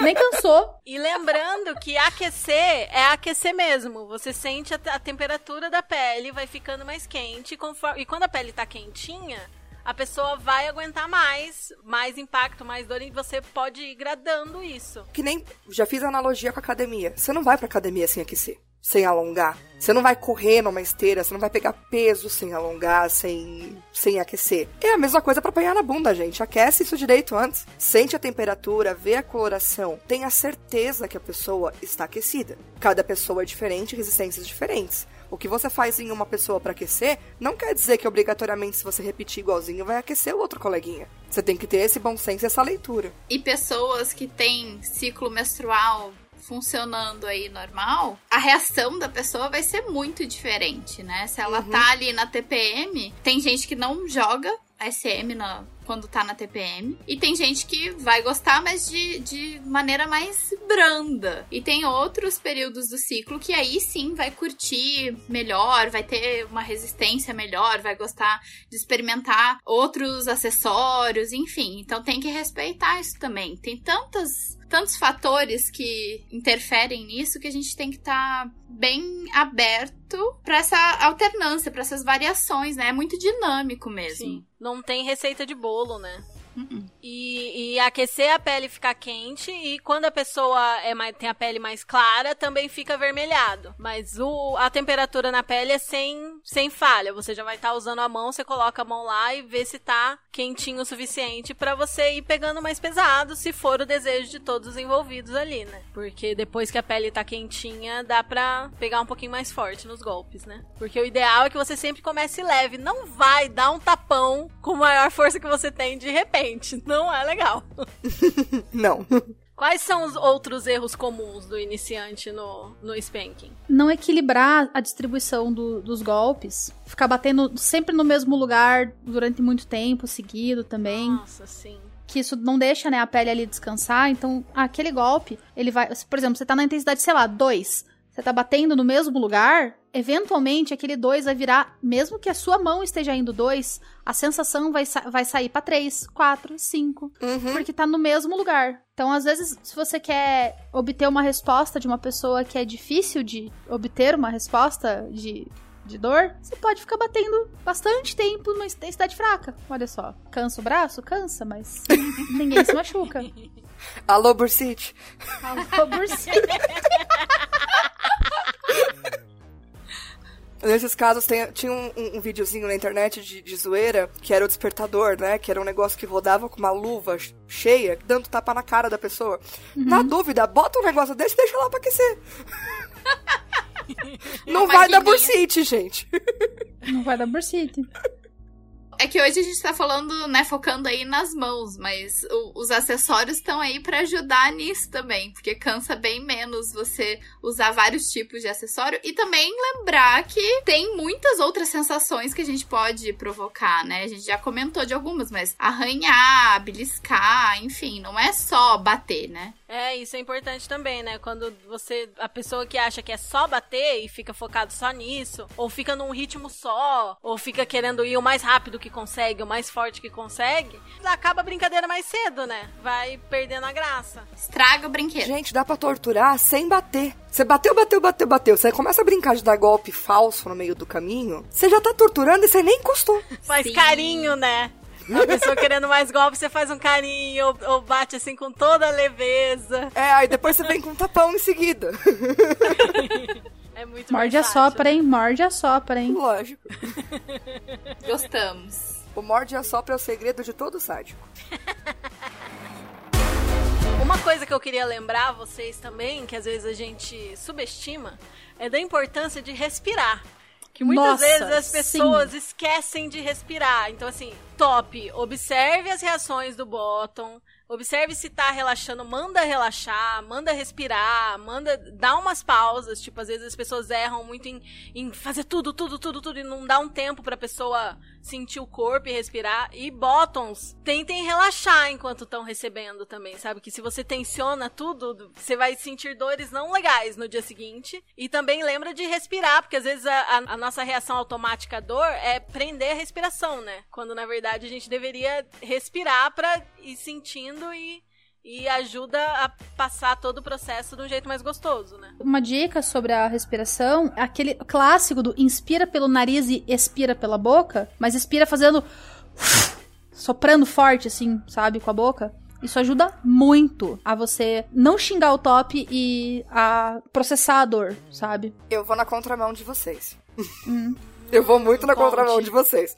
Bom, pessoas que me conhecem sabem que eu tenho um tesão absurdo com breath play. Então, pra mim, enquanto eu estou apanhando e a dor está intensa, eu puxo e travo o ar. E eu seguro esse ar o máximo que eu posso enquanto eu estou apanhando, porque isso intensifica o meu prazer. Mas aí é mais consciente, Mas né? é- Não é aquela coisa que você não percebeu. E é uma Sim. questão pontual. Sim, pra você ter ideia, eu, eu tenho. Isso pra mim aumenta a minha resistência à dor até pra coisas não eróticas. Não vai me dar prazer a dor, mas até pra coisas não eróticas. Eu tô fazendo uma tatuagem, a dor tá insuportável, eu puxo, eu seguro o ar. Aumenta a minha resistência à dor. Então eu acho que também, né, por via de regra, sim. Fazer isso de puxar e soltar o ar vai ajudar, mas vai ter aqueles pontinhos fora- da curva que o contrário vai ser mais efetivo. Bem interessante.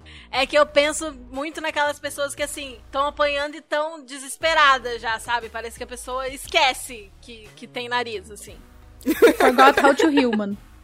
É, tipo, o que que tá acontecendo? Tipo, muita coisa pra pensar, né? A pessoa fica sobrecarregada de sentimentos, de sensações. É tanto excesso de informação que ela esquece de respirar, entende? Sim, sim. Mas consciente, se vai te dar tesão, vai com tudo. Eu tenho disso. Eu esqueço de, de respirar. E daí, quando, quando eu percebo que eu, tô, que eu tô trancando a respiração, aí eu faço esse exercício de inspirar pelo nariz e expirar rápido e forte pela boca. E eu faço isso também conscientemente, mesmo quando eu tô respirando normal, pra não xingar. Porque eu tenho uma boquinha de estivador que vocês já perceberam. O rostinho é de princesa, mas a boca, Jesus Cristo.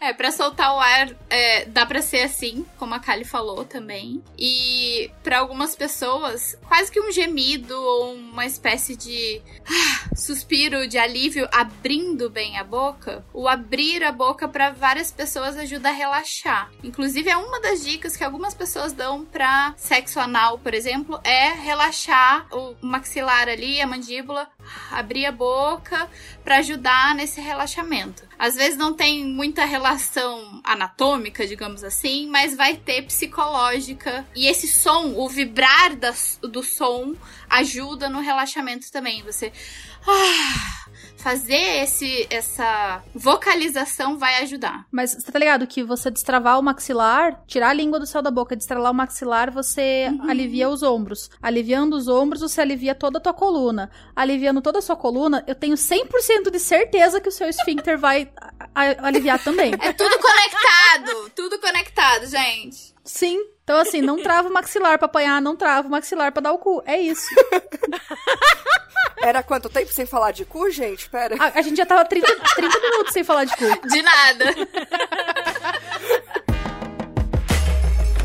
Normalmente, o spanking, seja as versões mais leves ou mais hard, dependendo da sua anatomia, da sua propensão a marcas, você pode ficar marcado, né? Seja com roxos, é, vermelhado e tudo mais. Quais são os cuidados pra isso e como que isso é visto na comunidade? Ficar marcado, não ficar marcado? Porque acaba que os roxos viram, Pra algumas pessoas é incômodo ficar marcado, mas pra muitas pessoas acaba sendo meio que um troféuzinho, né? As pessoas gostam de exibir os roxos, de ficar marcado e tudo mais. Como que vocês veem isso? E eu queria que a gente desse também algumas dicas de aftercare, tanto físicas quanto outras, né? Nesse contexto. Quando eu comecei no, no BD, eu tinha perfil no, no Fat Life, era meu maior contato, né, com as marquinhas alheias, tinha meio que uma cultura que eu achava um pouco tóxica da galera exibir as marcas quanto mais hard e todo mundo ficar tipo, meu Deus, que incrível, e tipo, o pessoal almejando marcas cada vez mais hard. Depois da primeira vez que eu fiquei marcada, eu entendi um pouco da onde vem isso e continuo achando isso meio tóxico, porque tem gente que simplesmente não marca. A pessoa pode morrer de tentar e não vai ficar daquele jeito. E tem gente, por exemplo, a Lene, se você esbarrar nela no shopping, ela vai ficar marcada. Sim. Porque, tipo, é a pele dela que é assim. Não é nem questão de resistência a, a spanking ou não. E, conforme você vai criando resistência, você vai ficando menos marcado cada sessão. Então, tipo, eu acho que assim, a- os roxinhos eles são muito legais, mas a gente tem que ter um pouco de parcimônia nessa questão de ficar exaltando o roxo alheio nos níveis meio bizarros, assim. Porque pode ser uma coisa meio pesada, tá ligado? Fora que é, é sacanagem, né? Tipo, chegar você com a bunda totalmente roxa do lado da, da Ginger, que não arca, e ficar, ó meu roxo, e ela. Eu já posso jogar hoje de novo, e você? É é minha resposta padrão. Falar, ah, se fudeu, você vai conseguir apanhar de novo daqui três semanas. Se eu quiser apanhar hoje, eu apanho.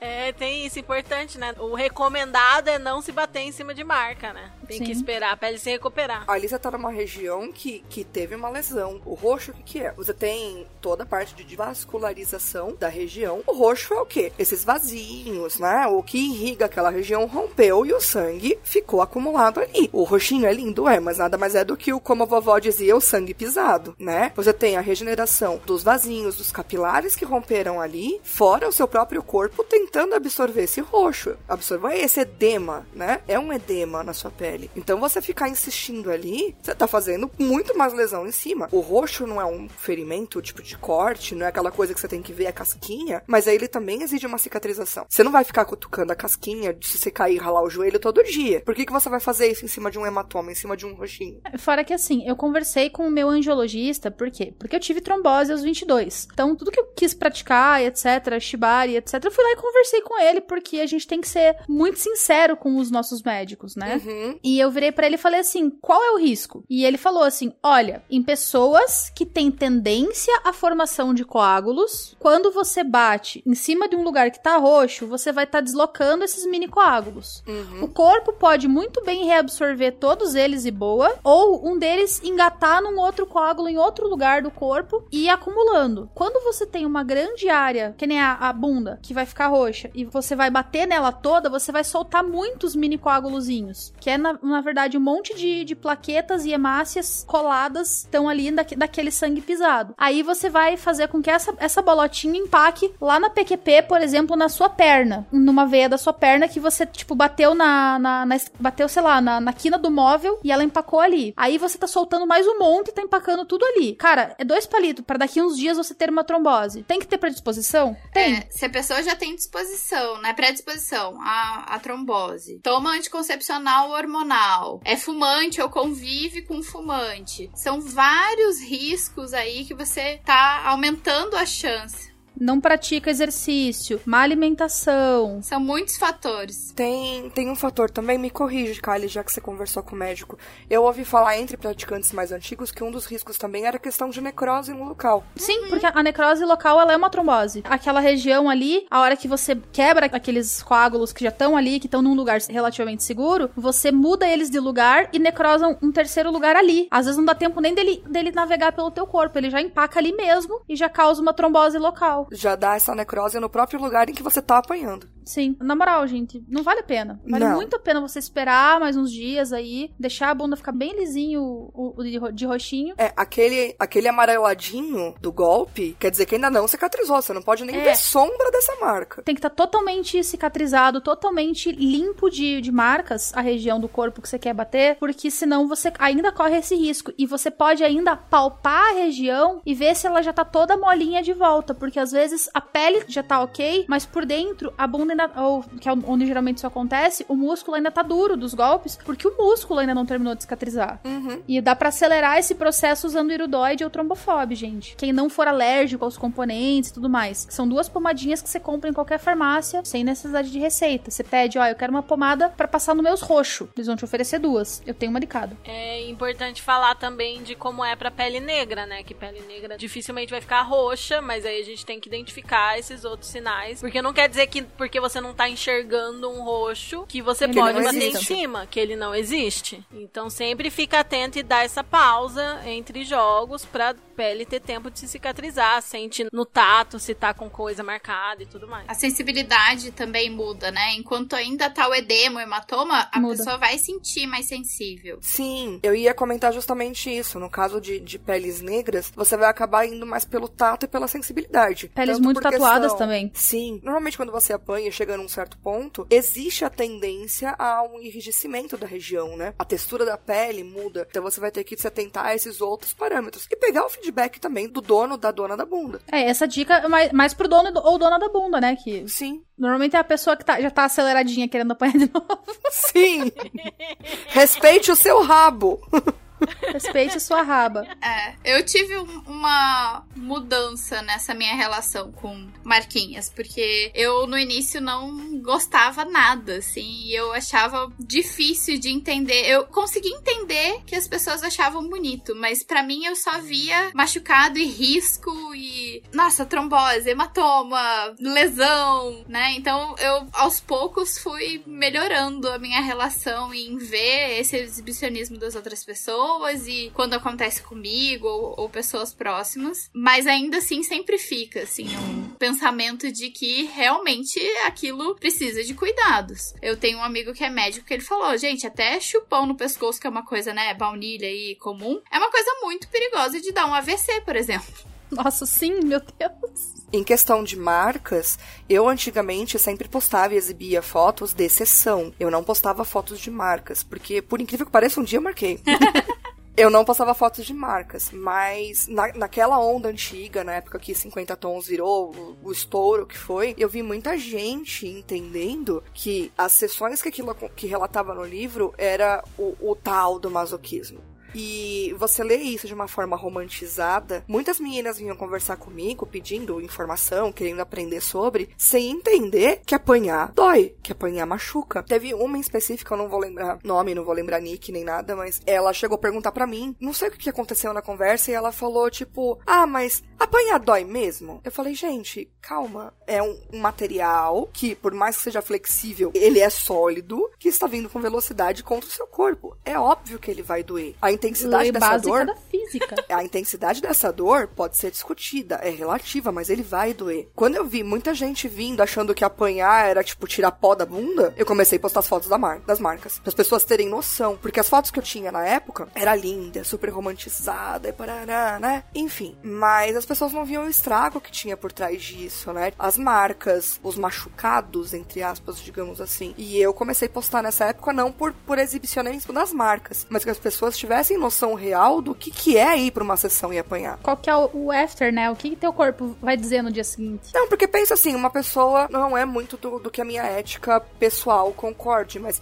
imagina aquela pessoa que é casada, que tem uma vida dupla, não imagina que vai ter uma marca e vai pra uma sessão. O que, que ela faz quando ela volta pra casa? E não existe essa negociação, esse pensamento, essa, essa fala sobre ter ou não marca. É, porque se o Bottom em si não, não imagina que ele pode ficar marcado, ele não vai falar sobre isso. Se o Top não tiver o bom senso de colocar isso em pauta, o Bottom não vai, não vai colocar, porque ele nem imagina. Colocando uma outra situação, é uma pessoa que já é maior de idade, mas ainda mora com os pais, não tem privacidade, tá tomando banho, a mãe vai, abre a porta tá com a bunda preta. Então, é, é, eu comecei a postar para as pessoas terem a noção de, do que a realidade é isso. Não marcar se, se é o ponto fora da curva. Eu sempre falo no curso de Shibari que existem marcas que o Shibari deixa que elas duram 20, 30 minutos e outras que elas podem ficar pra sempre. Tem marca de peteca que às vezes vai ficar pra sempre aquela trilha de roxinho, tá ligado? E não vai sair nunca mais. E tipo, existe essa possibilidade. A pessoa tem que estar preparada. Ah, eu quero ser suspenso. Tu vai marcar, tu vai ficar roxo, tu vai ficar dolorido uns três dias. Ah, mas dói tudo isso? Dói. E a gente tem que ter essa noção de que determinadas coisas que a gente faz, ela tem a consequência, né, do, por exemplo, do impact play. Com a mão, não vai marcar tanto, mas vai marcar. das formas de lidar com os roxos sem ser de forma medicamentosa, você tomar banhos quentes e coisas do tipo, você vai dilatar essas veias, né? E, e supostamente o roxo vai espalhar mais rápido. Ainda que nem o do, do chupão. Se você fizer massagens ali, o pessoal costuma falar muito de pegar o pente, né? E passar no chupão. Se você fizer massagem, você vai estar ativando a circulação dessa região. Consequentemente, o corpo acaba absorvendo um pouco mais rápido. Ele vai espalhar, ele vai pegar uma área maior. Não é que ele vai sumir sozinho. Ele vai pegar uma área maior, mas ele vai acabar se dissolvendo mais fácil. Você vai estar ativando a circulação e você vai estar dissipando eles, As primeiras 24 horas, pra lesões no geral, aí é bacharel em educação física falando. Gelo a- ajuda pra muitas lesões. E depois das 24 horas, calor. É, a massagem, principalmente com pente, tem algumas pessoas. Eu, eu não,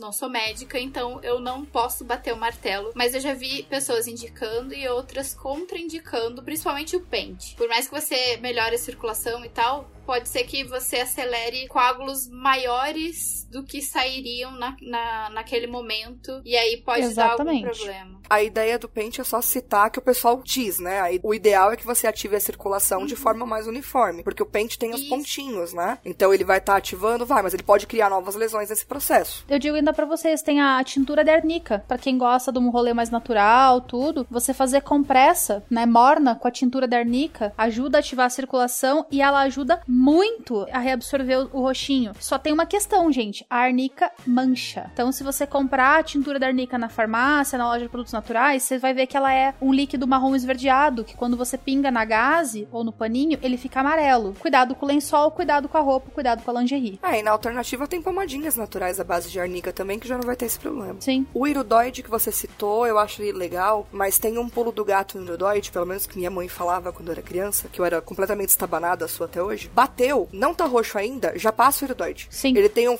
ele funciona melhor se você ainda não tiver com hematoma, ele já facilita com que esse hematoma nem seja criado. Gostei. É, eu inclusive volta e meia vejo em cena pública a galera saindo do cavalete, etc, indo pro canto e já passando o iridoide.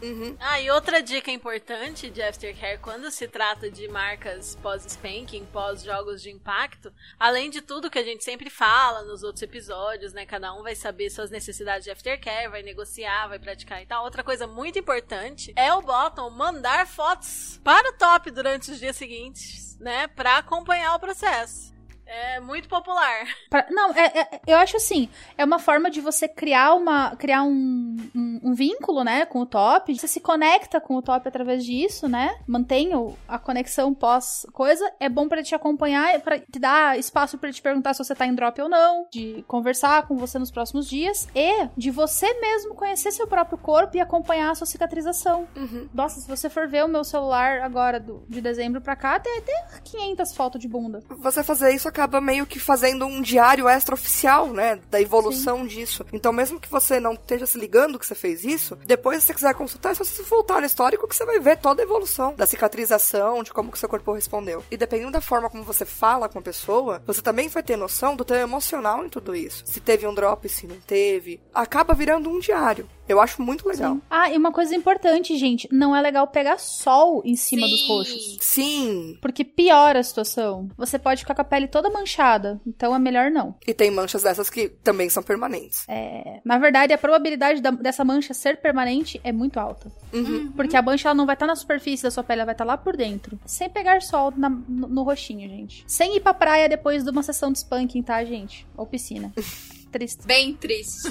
Sim.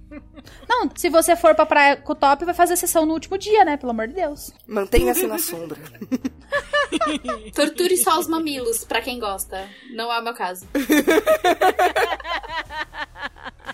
Tampa tudo, deixa só o mamilo.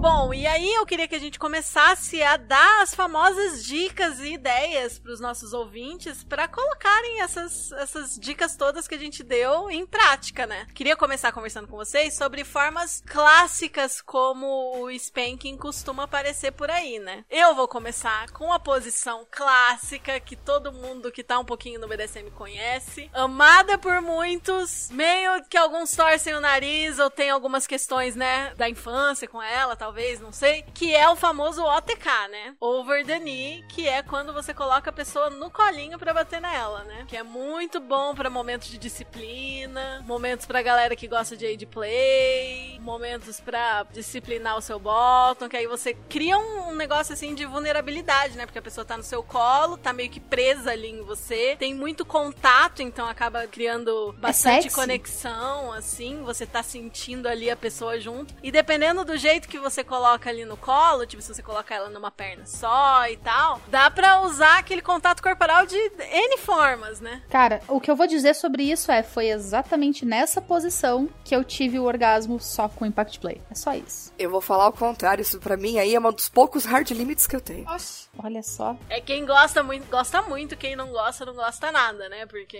é muito fácil de engatilhar, né? Dependendo Foi acontecer uma vez e a sensação foi péssima. Eu falei, não, chega, para, parou, parou, parou, não, não. Eu já fiquei frustrada algumas vezes, porque eu sou uma pessoa grande. E aí, dependendo da, da altura da cadeira, onde a pessoa tá sentada, do tamanho da pessoa e tudo, eu não consigo ficar, eu caio. Então é muito frustrante.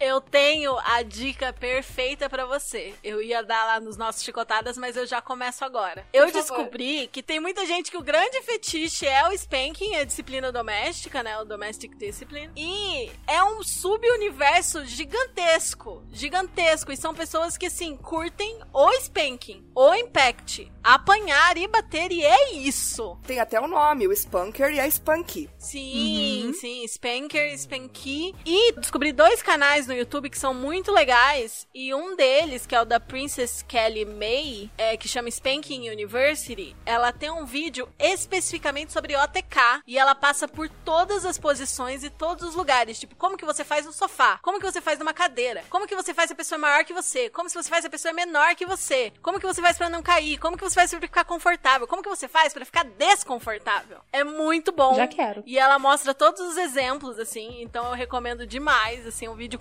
Ela tem vários vídeos ótimos. E assim, eu gostei muito do vídeo da outra moça que eu achei, a Gillian Keenan, que ela tem um livro sobre fetiche spanking. Ela tem um canal com vários vídeos, mas os vídeos dessa Princess Kelly May são, tipo, tem meia dúzia de vídeo no canal dela, mas todos os vídeos são perfeitos. Já adorei. Perfeitos. Tem um, inclusive, mostrando a bunda, tipo, o lugar que pode bater, marcando certinho com canetinha e tal. Bem gráfico, então mesmo pra quem não entende inglês, dá pra entender muita coisa só vendo as imagens. Vê as imagens do vídeo, ouve a gente e é isso. Tá É tudo isso. certo. Né? Dá bem certinho. E, mas pra quem não gosta do OTK, tem várias outras posições em que você pode apanhar. E dependendo da posição, vai marcar mais ou marcar menos, e doer mais ou doer menos, né? A Bea, quando eu tava começando a aprender esse bottom, ela me deu várias dicas, assim, né? Por exemplo, se eu tiver de pé, apoiado em algum lugar com o corpo na vertical, eu vou ter bastante área pra eu, eu sapatear em volta e tal. Só que é perigoso de eu acabar saindo da frente e o top se perder. Se eu tiver apoiada, inclinada, com o corpo inclinado, eu ainda tenho bastante lugar pra saracotear, mas é menos chance do bottom, do, do top se perder. Se eu tiver na, na cama de quatro, por exemplo, no chão, no sofá, enfim, qualquer lugar de quatro, eu tenho pouco lugar pra saracotear, mas eu ainda consigo absorver o impacto do golpe. Esses três é o que menos dói pro que mais dói. Se eu tiver toda travada em, em algum lugar presa, por exemplo, um cavalete, ou presa no colo do top de uma forma em que eu não consiga me mexer, dói mais ainda. E se eu tiver deitada de barriga pra cima, com as pernas pra trás, aqui assim na, na direção do, da cabeça, segurando os pés, assim, oferecendo a bunda pro top bater, bicho, é a que mais dói. Quanto mais estica a pele, né? Exatamente. Vai dar de você esticar a pele e vai também as posições, elas causam uma tensão no músculo involuntária. Sim. Você em pé, você tá numa posição normal. A sua bunda não está tensionada. Conforme você vai criando essa angulação, você vai inclinando o seu tronco, a bunda vai, vai ficando mais para trás, vai ficando empinado, etc. Você tá colocando a sua perna e o seu quadril numa posição em que o seu músculo não vai estar relaxado. Quanto mais duro estiver o lugar, menos ele vai amortecer o impacto. Então vai da pele tensionada com a tensão do músculo em si. Existem posições onde você não tem como deixar o músculo solto. Nossa, então, mas são terríveis, assim. Nessa questão, né, você escolher a posição também faz diferença, tá ligado? Pra mim, essa de pôr os pés na direção da cabeça e segurar eles nas mãos, limite. É, porque você tá com tudo tensionado. É basicamente um puta de um alongamento. A maioria das pessoas nem tem essa flexibilidade. Eu não Pra tenho. chegar num ponto desse. Então você tá colocando a pessoa num limite de, de alongamento absurdo. Então tá, músculo tensionado, pele, tá tudo no limite do limite. Você ainda tá dando um impacto em cima. Fica tudo mais sensível. Ai, mas agora eu tô com vontade de um ATK. Ai, Alene! Ai, Alene! Dispense. Nossa, eu depois desse vídeo eu fiquei com muita vontade de experimentar, porque são muitas posições diferentes e truques, assim, ela dá vários truques, sabe? Daí eu fiquei tipo, hum, quero. Sabe aquele GIF de Jogos Vorazes? Aquele ah, meme? eu volunteers? I I volunteer. Vamos, vamos testar. Queria que a gente tivesse aí com cacife de fazer vídeo, porque seria um tema Nossa. muito legal de fazer vários vídeos. Nossa, super. Se fosse comigo, vocês iam fazer um vídeo diferente, chama Fuga. o que fazer quando a Bottom levanta e sai correndo? Pega o laço. Não, gente, Joga a, na a primeira, A, a primeira vez que eu, que eu recebi o spanking, eu tava em pé, no batente da porta, assim, você fica metadinha pra cá, metadinha pra lá, né? O seu tórax encosta, então um braço e uma perna tá pra um lado, um braço da perna tá pro outro. O primeiro tapa doeu, eu falei, ai. O segundo eu já puxei a bunda. O terceiro, o top bateu na parede, porque eu corri pra lavanderia. Eu tava no quarto. Muito bom. A Ginger que vocês veem apoiando hoje já correu de tapa. Olha, não consigo imaginar essa cena, cara. É tipo, não faz sentido na minha cabeça. Não faz sentido. Pra vocês verem que tudo é um processo e é por isso que a gente não cospe pra cima. né? Um eterno Perigoso. cuspir pra cima e cair na testa. Nossa Perigoso. Senhora. Perigoso. Nossa, arriscadíssimo. Outra dica que eu aprendi com a Princess Kelly May também, que eu acho que eu dei essa dica, eu não lembro se foi no episódio 10 ou se foi na nossa live de ideias de sessões, que é pra quem é travado com interpretação de papel e quer começar a praticar a interpretação de papel. E não sabe muito bem como fazer, se sente meio idiota de, né, dar personagens pra você e pra sua parceria, mas você quer justificar o spanking ou alguma outra coisa de uma forma que não seja você ali, né, que tem essa- esse, Esse lado personagem. lúdico, esse personagem. Que é o quê? Sempre que você estiver assistindo alguma coisa junto com a parceria e que tiver um momento que vai surgir uma, uma situação que você pensa assim, tipo, nossa, esse personagem merecia apanhar. Você faz o quê? Você pausa e fala, vamos, eu sou o fulano, você é o Beltrano. E começa a cena a partir dali. E usa esse estímulo pra isso. Tipo, tem muitos, muitas séries, muitos filmes que isso vai ser muito legal, assim, principalmente se é de época, se tem é, muitas estruturas de poder no, no seriado e tal. É uma forma bem legal de você começar a colocar a interpretação de papel em prática. Bem legal. Gostei também. Uma dica que eu, que eu gosto de, de dar sempre pra quem curte, o, o spanking, né, o ato de causar a dor com as próprias mãos, é a mão aberta não é basicamente o único golpe que você tem pra dar. Você tem o- como usar os- o, o dedo, né, pra dar aquele golpe que aqui eu conheço como paulistinha, né, que a, que a Kali comentou, que são os dois dedinhos pra dar aquele peteleco. Você pode fazer o contrário, eu não sei descrever verbalmente. Quando você fica dando tipo um petelequinho assim de um dedo só, tipo uma estilingadinha, você pode dar o golpe, tipo mãozinha de karatezinho assim. Você deixa sua mão rígida e bate só com a lateral da mão. É um outro golpe. E tem um golpe que eu, particularmente é o que eu adoro, eu não sei se alguém já usa ele, mas o samurai foi incrível porque eu odeio ardido. E às vezes, mesmo os tapas em que você bate e segura a mão, você não puxa de volta, ainda assim às vezes arde. Ele faz tipo patinha de urso. Você tá com a mão inteira aberta, você dobra os quatro dedos e o dedão você abraça por fora. E aí você bate com essas falanges daqui que ficam expostas do dedo. Então, mesmo no golpe, você já escuta, ó. Que ele é seco. Então, ao invés de você dar o tapa-tapa, você fecha a mãozinha assim e bate de frente. Isso parece ser gostoso pra é quem uma gosta de dor delícia. pesada. É uma delícia. Porque ele é menos que um soco, mas é mais que um tapa. E ele, é um- ele pega uma área grande, ele distribui bem esse impacto. Esse é o golpe que eu falo, que se o top der aquele, aquela coisadinha com vontade, você dá um, dois, você dá três passinhos pra frente. É, as falanges Verdade. mediais. É, não, não se limite a só dar com a mãozona aberta, espalmadona e vai. Faz mão mais de conchinha. Brinca com as possibilidades que a sua própria mão te fornece. Não é só espalmar e descer o tapa. Você tem outras variedades com o que você continua tendo com você. Sim, e dá pra testar muitas coisas e, e vendo, né, qual, qual vai ser a preferida das pessoas envolvidas. Eu adorei esse jeito que você descreveu, porque eu vi algumas sugestões e tal, e eu já tentei aplicar também é, golpes com a mão fechada, mas eu, eu sempre via ou batendo com a parte de baixo da mão, ou batendo como se fosse um soco mesmo, que dependendo do ângulo você consegue bater na bunda e tal. Do Sim. jeito, tipo, você dando um soquinho.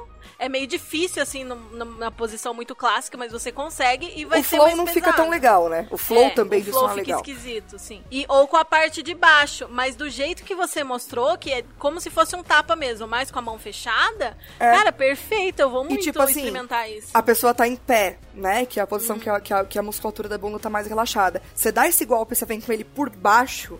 Tipo, como se você estivesse levantando a, a, a polpinha da bunda da pessoa. É, é incrível. É, é, é um outro tipo de sensação. É uma outra experiência que, pra mim, assim, é a cereja do bolo. Ai, Nossa, para, já muito quero. para, mas continua. Tá em São Paulo, meu anjo? Ai, Assim, credo, que delícia. Gatinhos! Gatinhos! E eu não tô falando do Alan Paul deitado aqui do meu lado. Meu Deus, muito legal. E também o, o ângulo, né? Isso de bater levantando, né? Tipo, de baixo pra cima, meio que levantando a bunda. É, Vários formatos de golpe é um negócio bem legal de fazer também. Que é uma Nossa. forma mais segura em geral também. Quando você bate de cima pra baixo, você tem que tomar bastante cuidado onde você tá batendo pra não pegar a área errada, não machucar o cóccix ou muito em cima da bunda, onde não é muito legal bater com muita força. Nossa, esse de, de baixo pra cima, sério. Ai, E eu, acho que levantandinho eu vou embora. bunda. Eu vou Nossa. embora. Ele com peso é aquele. Ui! Você dá até aquele pulinho assim. e é legal essa, essa posição da mão, porque é um golpe que vai ser bem mais doído do que ardido. Ele não, pelo menos às vezes que eu provei, e pra pe- pessoas que me bateram, que eu ensinei, nenhuma delas ardeu. E você pode fazer de baixo pra cima. Você pode brincar como se fosse um, um saquinho assim de boxe e dar esses seguidinhos com as duas mãos, um em cada lado. Você tem a, a flexibilidade, né, pra, de movimento pra fazer ele de lado, ainda no coraçãozinho da bunda, mas mais lateralizado. Você consegue diversificar ele em vários sentidos, em várias posições. E esse, pelo menos na minha vivência, não arde. E ele tem toda a versatilidade do tapa, né? Porque a- das mesmas Sim. posições que você dá o tapa, você dá esse. Eu acredito também, eu nunca dei esse golpe em ninguém, né? Eu só recebi. Mas I eu volunteer. Quero. Foi. Mas eu acredito que ele, pra mão de quem tá batendo, também não seja tão agressivo. Porque ele tá distribuindo em vários pontos também, né? Porque o top pode se machucar também, né, Patrícia? Olha, eu não vou nem falar nada. Teve um, um spanking que Não eu vou recebi, nem falar né? nada. E fala, fala, fala. falando. Sempre, Eu não né? queria falar, Sim. mas já dizendo. Assim, não vou nem falar nada, mas foda-se, vou falar assim. Teve um spanking que eu recebi um tempo atrás. O Rafa deixa eu falar que foi dele, né? Ele me botou no cavalete e tal. E começou, e ficou, ficou, ficou, ficou. Foi no, no Halloween. Ficou, ficou, ficou, ficou, ficou. Nossa, a gente ficou mocota, uma meia hora lá na cena. Foi só a mão. Foi sensacional. Nossa, sensacional. E daí no dia seguinte, a gente conversando enquanto tomava café da manhã e tal, não sei o quê. E ele abriu a mão assim, ele falou: Olha que legal. A mão dele, nas linhas da mão, toda pontilhadinha, assim, tudo marcadinha, com petequias. Toda roxinha. Tipo, vários pontos roxos onde as ah, os vasinhos da mão dele tinham estourado. Assim, coisa mais, mais bonitinha, assim, mas assim, não é só o, o bottom que marca, né, gente? Top também. E ele também teve que daí esperar um longo tempo até tudo aquilo sair para daí ele poder fazer um spanking de novo. Eu, eu brinco que o tapa torna todo mundo switcher, porque você tá batendo, mas vai doer em você também. Sim. Eu sempre, eu sempre mando os bottoms beijarem a minha mão, a palma da mão depois de cena, porque, mano, maltrata. merece beijinhos, merece carinhos. a, a minha mão é ferrada, eu não bato com a mão nem ferrando. Tem um monte de acessório pra isso. É muito raro eu, eu empolgar mesmo batendo com a mão, porque lesõezinhas, né? Então, pra mim é, é ainda mais cruel eu usar a mão pra dar tapa. Mas quando eu dou também, o pessoal até assusta, né? Fala, melhorou a mão, meu anjo? Eu falei, é, tá fazendo fisioterapia. ah, isso é importante falar, né? Mesmo quem é muito apaixonado por equipamentos e usa muitos equipamentos, geralmente, geralmente as pessoas ainda usam a mão, mas vão usar pra aquecer no começo, né? Uhum. É um costume maior de começar com a mão, com flogger macio, e aí ir trazendo as coisas mais pesadas que vão, vão ter um impacto maior, né? É, porque a mão você tem todo o controle de coordenação, de não ser algo que não faz parte do seu corpo, que pode responder de uma forma imprevista. E você já tá tendo contato direto com a pele, você tem uma resposta mais direta, né? É mais pessoal, você tem aquela. Eu acho que ela cria uma conexão muito maior do que você só pegar acessório. Eu já tive. Hoje em dia eu sou mais tranquila, mas assim, cenas mais casuais, digamos assim, em eventos e tal, com pessoas que eu não tenho uma conexão tão grande. Então eu me incomodava um pouco com uso de mão, porque eu achava íntimo demais. Eu preferia que usasse só acessório. Então era uma coisa que eu negociava antes. Hoje em dia eu já sou mais tranquila. Mas essa coisa da conexão, pra mim, também tem. Não só conexão, mas intimidade. É, pra mim a negociação é: você vai dar tapa, vai. Você sabe fazer sem arder? Boa. A Kylie citou o Oliveiras mais cedo. Eu achei incrível uma técnica, vai até a dica, vou, vou plagiar a ideia dele aqui pra, pra pessoal aí. Todo tapa que ele me dava ardia. Não importava o que ele fazia, ardia. E ardia, Um belo dia tola eu assim de bunda pra cima pra apanhar. E deu um, um aspecto psicológico incrível. Aquela coisinha meia luz, aquele homão chegando atrás de mim assim, com uma bandagem pendurada, enrolando na mão. Nossa. Então, assim, porra, cara. Então, assim, se você não tá conseguindo variar o golpe pra não ter ardido, se você colocar qualquer coisa na sua mão, né? Óbvio, a bandagem teve um puta aspecto a mais. Eu tenho um feedback de ter feito luta por muito tempo. Então tem um, um- um contexto pessoal na bandagem, mas se você quiser colocar uma bandagem, se você quiser colocar alguma outra coisa na sua Uma mão. luvinha de tecido. Sim, já vai tirar, primeiro, o ardor da mão do top e vai amenizar o ardor do golpe. Quanto mais fofinho for o que tiver na sua mão, vai poder pôr força. Você vai ter um esforço maior, mas você vai tirar o ardor também do golpe. Verdade, bandagem é legal, luva, né? Tipo luva de couro, ou luva, tipo essas de motoqueiro, assim, tem gente que usa. A de motoqueiro tem que cuidar porque algumas têm nervuração pra você não, que- não quebrar os dedos quando cai, então ela, ela é rígida em, em alguns pedaços. Então tem que cuidar. Se for, é aquela classiquinha de couro. Se bem É. que isso vai proteger a mão, mas não vai tirar o ardor, porque couro por couro dá na mesma. A de couro, na verdade, dependendo, até intensifica o ardor. Sim, arde mais. Dependendo do acabamento, vai piorar. Sabe como dá pra fazer perder mais? Dá uma lambidinha na mão. Umi- A Sim. mão úmida arde o dobro. Gente, gente, quem tem mais intimidade com o parceiro que toma banho junto, bate no banho. Bate no banho e espera pra ver a reação que você não viu até hoje. Aquela bundinha molhadinha, assim, com a aguinha caída em cima, dá o tapão. Sim, Olá, sim.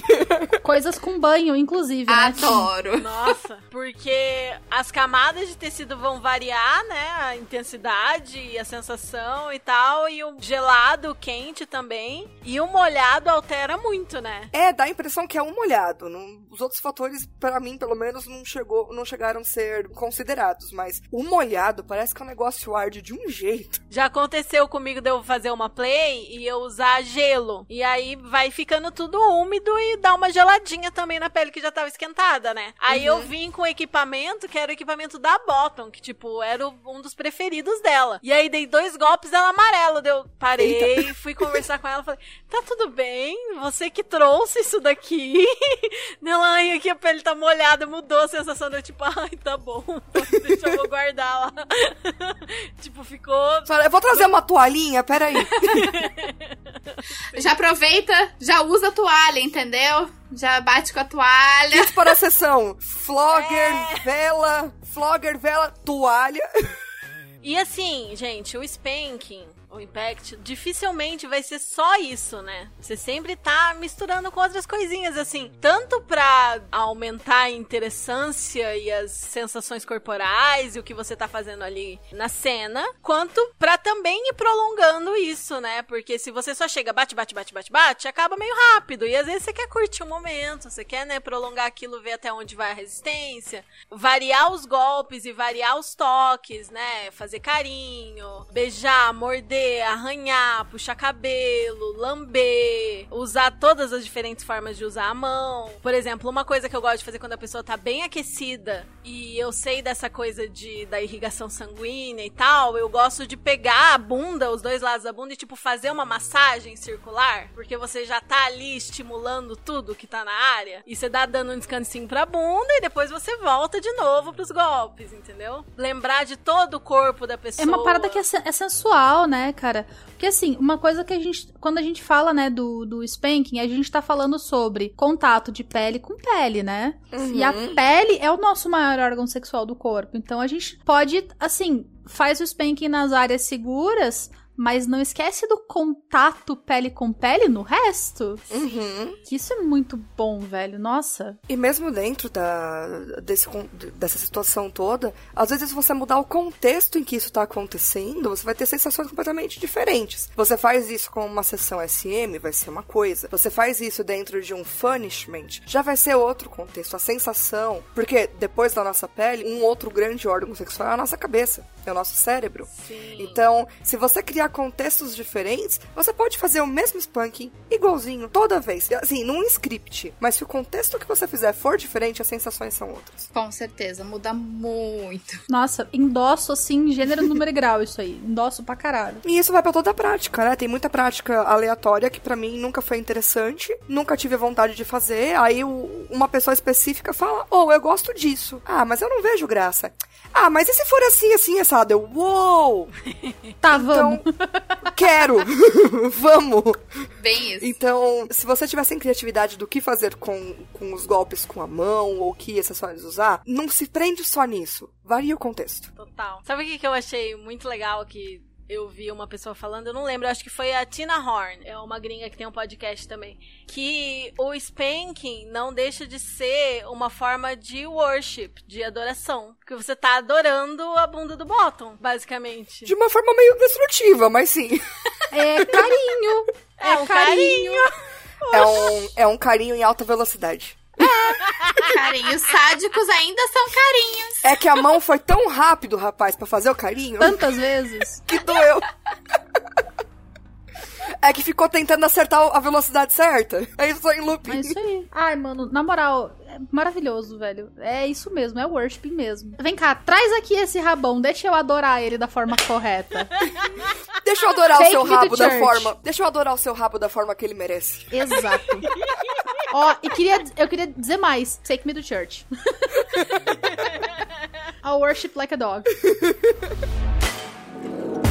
Bom, gente, acho que é isso, né, para esse episódio. Demos muitas dicas para vocês de segurança, de ideias e tudo mais. E agora chegou aquele momento da gente dar as nossas indicações de conteúdos para vocês, as nossas chicotadas. Qual vai ser a chicotada de vocês hoje? Eu vou indicar um filme de terror que tem na Netflix. Ele tem apenas 55 minutos de duração. Eu não dava nada por ele, mas, gente, sério, assustador. O nome dele é Host. H-O-S-T. E eu não vou dar spoilers, mas é de espírito. Então, quem tem problema com isso, não assista. Mas, cara, sensacional. Ah, eu vou dizer, eu vou dar um único spoiler sobre ele, porque é a primeira coisa que vocês vão, vão perceber quando abrir o filme. Ele é um filme de espíritos que se passa numa chamada de vídeo. Ui. E nós estamos agora numa chamada de vídeo. Obrigada, Patrícia. Você já fica de olhinho ali no canto do webcam, no fundo? Sim, é bom que eu só tenho parede atrás de mim aqui, ó. Não tem nada, Eu acho, nada pra eu aparecer acho que eu aqui. vi. Eu acho que eu vi alguma coisa desse daí. É maravilhoso, gente. Nossa. As minhas indicações vão ser alguns guias de anatomia. Em português tem um guia que a Dominique fez no Instagram. E gringos tem no site Autostraddle e no Deviance and Desire. São guias diferentes de anatomia. E tem também um vídeo da Ivy Lupine bem completinho sobre anatomia. Pra vocês terem todas as ideias, as referências visuais, de onde pode bater, onde não pode, com qual intensidade. E a galera da comunidade de Spanking, que eu falei mais cedo. O canal da Gillian Keenan. Ela tem um livro que chama Sex with Shakespeare. E ela fala bastante sobre ser uma fetichista do spanking, assim, específico. E esse canal maravilhoso, que tem as referências visuais todas, que chama Princess Kelly May, é, ou Spanking University no YouTube. Assistam lá, que eu acho que dá pra entender bastante coisa mesmo, sem ter o inglês, e dá pra ter uma boa ideia do que dá pra fazer. Um filme antiguinho, Juiz SM. Maravilhoso. Amo de paixão. Eu fiz review dele no meu canal do YouTube, no Insta tem uma review dele. Inclusive, estou devendo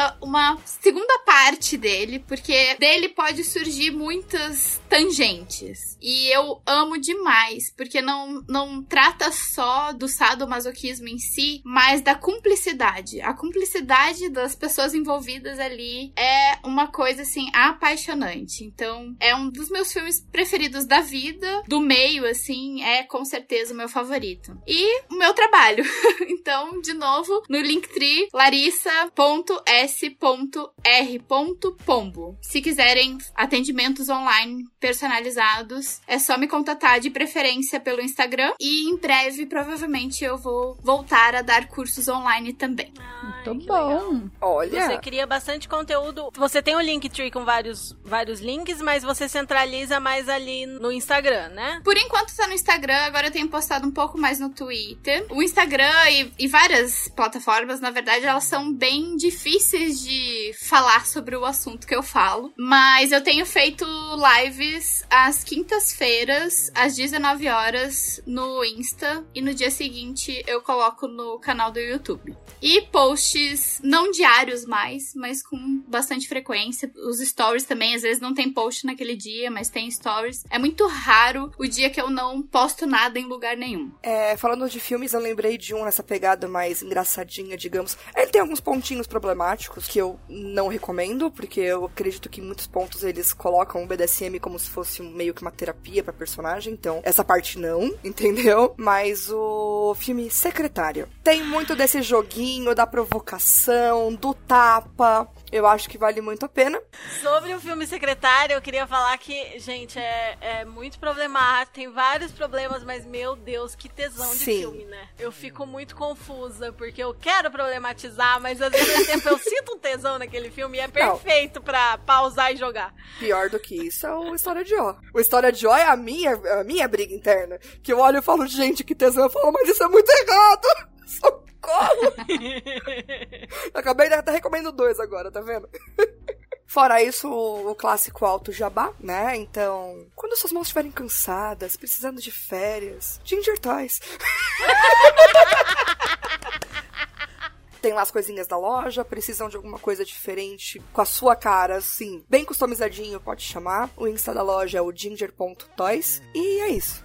Conta pra gente o que, que você vende na loja. Ah, tem desde coisas pra shibari, então tem as cordas, tem as serinhas de tratamento. Eu tenho a parte pra waxplay com as velas de baixa fusão, que são a base de soja. Pro pessoal que é mais resistente, porém não é recomendado pra iniciante, eu tenho velas de média fusão, a base de parafina pura. Tem coleira, tem algema, tem flogger. Ainda não tá disponível, mas eu vou entrar com a linha de produtos de couro ecológico, couro vegano, né? Não, não tem origem animal. A serinha de tratamento também tem a versão que não tem origem animal na composição. E é isso. Ocasionalmente o pessoal pede harness, pede umas pecinhas bem mais específicas. Bem, eu, eu chamo de- da- dos pedidos especiais, né? Então é coisa que tá fora do catálogo, mas que dá pra fazer também. Bem conversadinho, né? Dá pra fazer.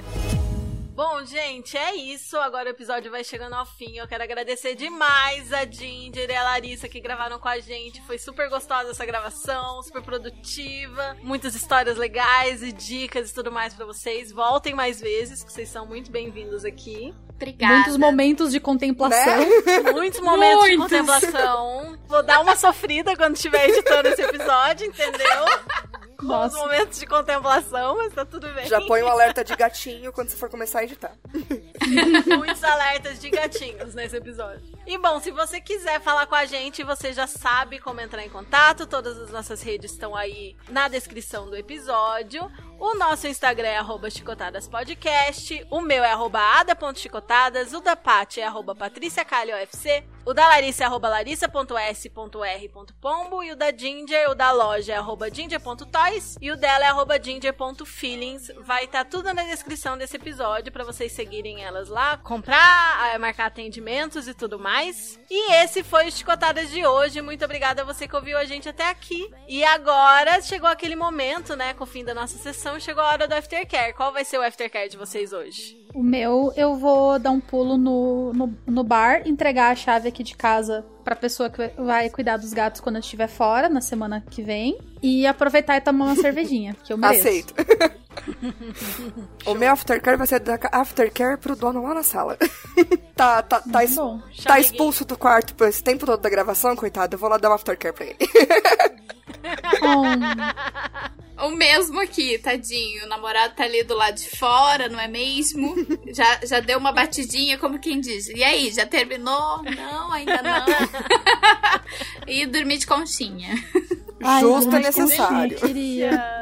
Eu vou fazer uma pipoquinha e assistir o Big Brother do dia. Ai, que delícia.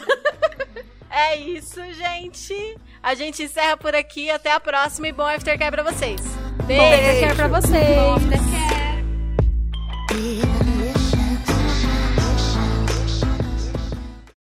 De erros comuns, de coisas que você não deve fazer e coisas que você tem que fazer. E eu acho que o. Quê? Eu tô entendi, porque, assim, entendi. agora Pera, é a hora não, da me, falar. vou me. Lembrei. Pera. Deixa eu respirar pra fazer de novo. Eu achei que era piada interna com o celular da Ginger aqui. Até...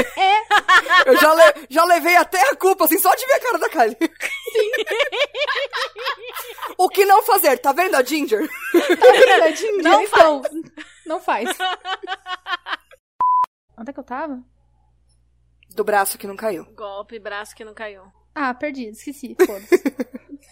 Desculpa. Depois a, a, a Lene me faz parecer inteligente na edição. Gente, eu queria Faço. dizer que não se preocupem, tá? Se vocês de repente pararem, assim, se perderem e depois retomarem o argumento, a Lene é um anjo, tá? O ideal é que não se faça isso, se repita a frase inteira de uma vez, mas que se precisar, ela, ela faz a gente parecer inteligente na gravação. Obrigada. Ah, ela é incrível, gente. Spanking e, e disciplina, é, domestic discipline, né? Disciplina domiciliar, disciplina Doméstica. residencial, caseira. Doméstica. Doméstica. Doméstica. Caralho, que difícil lembrar seu nome, né? Disciplina doméstica. Domestic. Só faltou se for o A. Que bom, que bom que não é quase a mesma palavra, e mesmo assim eu Não, esqueci, que né? bom que a profissão dela não é revisora e tradutora. Eu sou tradutora.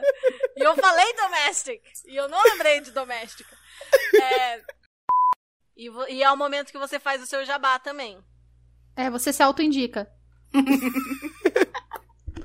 você fala assim, ó, gente, se- vocês quiserem comprar equipamento de qualidade, Quando a mão Comigo. cansar, então, sa- então, tá ligado a hora porque a mão cansa? Então, daí você compra os equipamentos comigo. É já, isso. já, já até peguei. Quando suas mãos estiverem cansadas, precisando de férias, Ginger Toys. Inclusive, já que você é a maga da edição, recorta daqui que não vai sair tão bom de novo.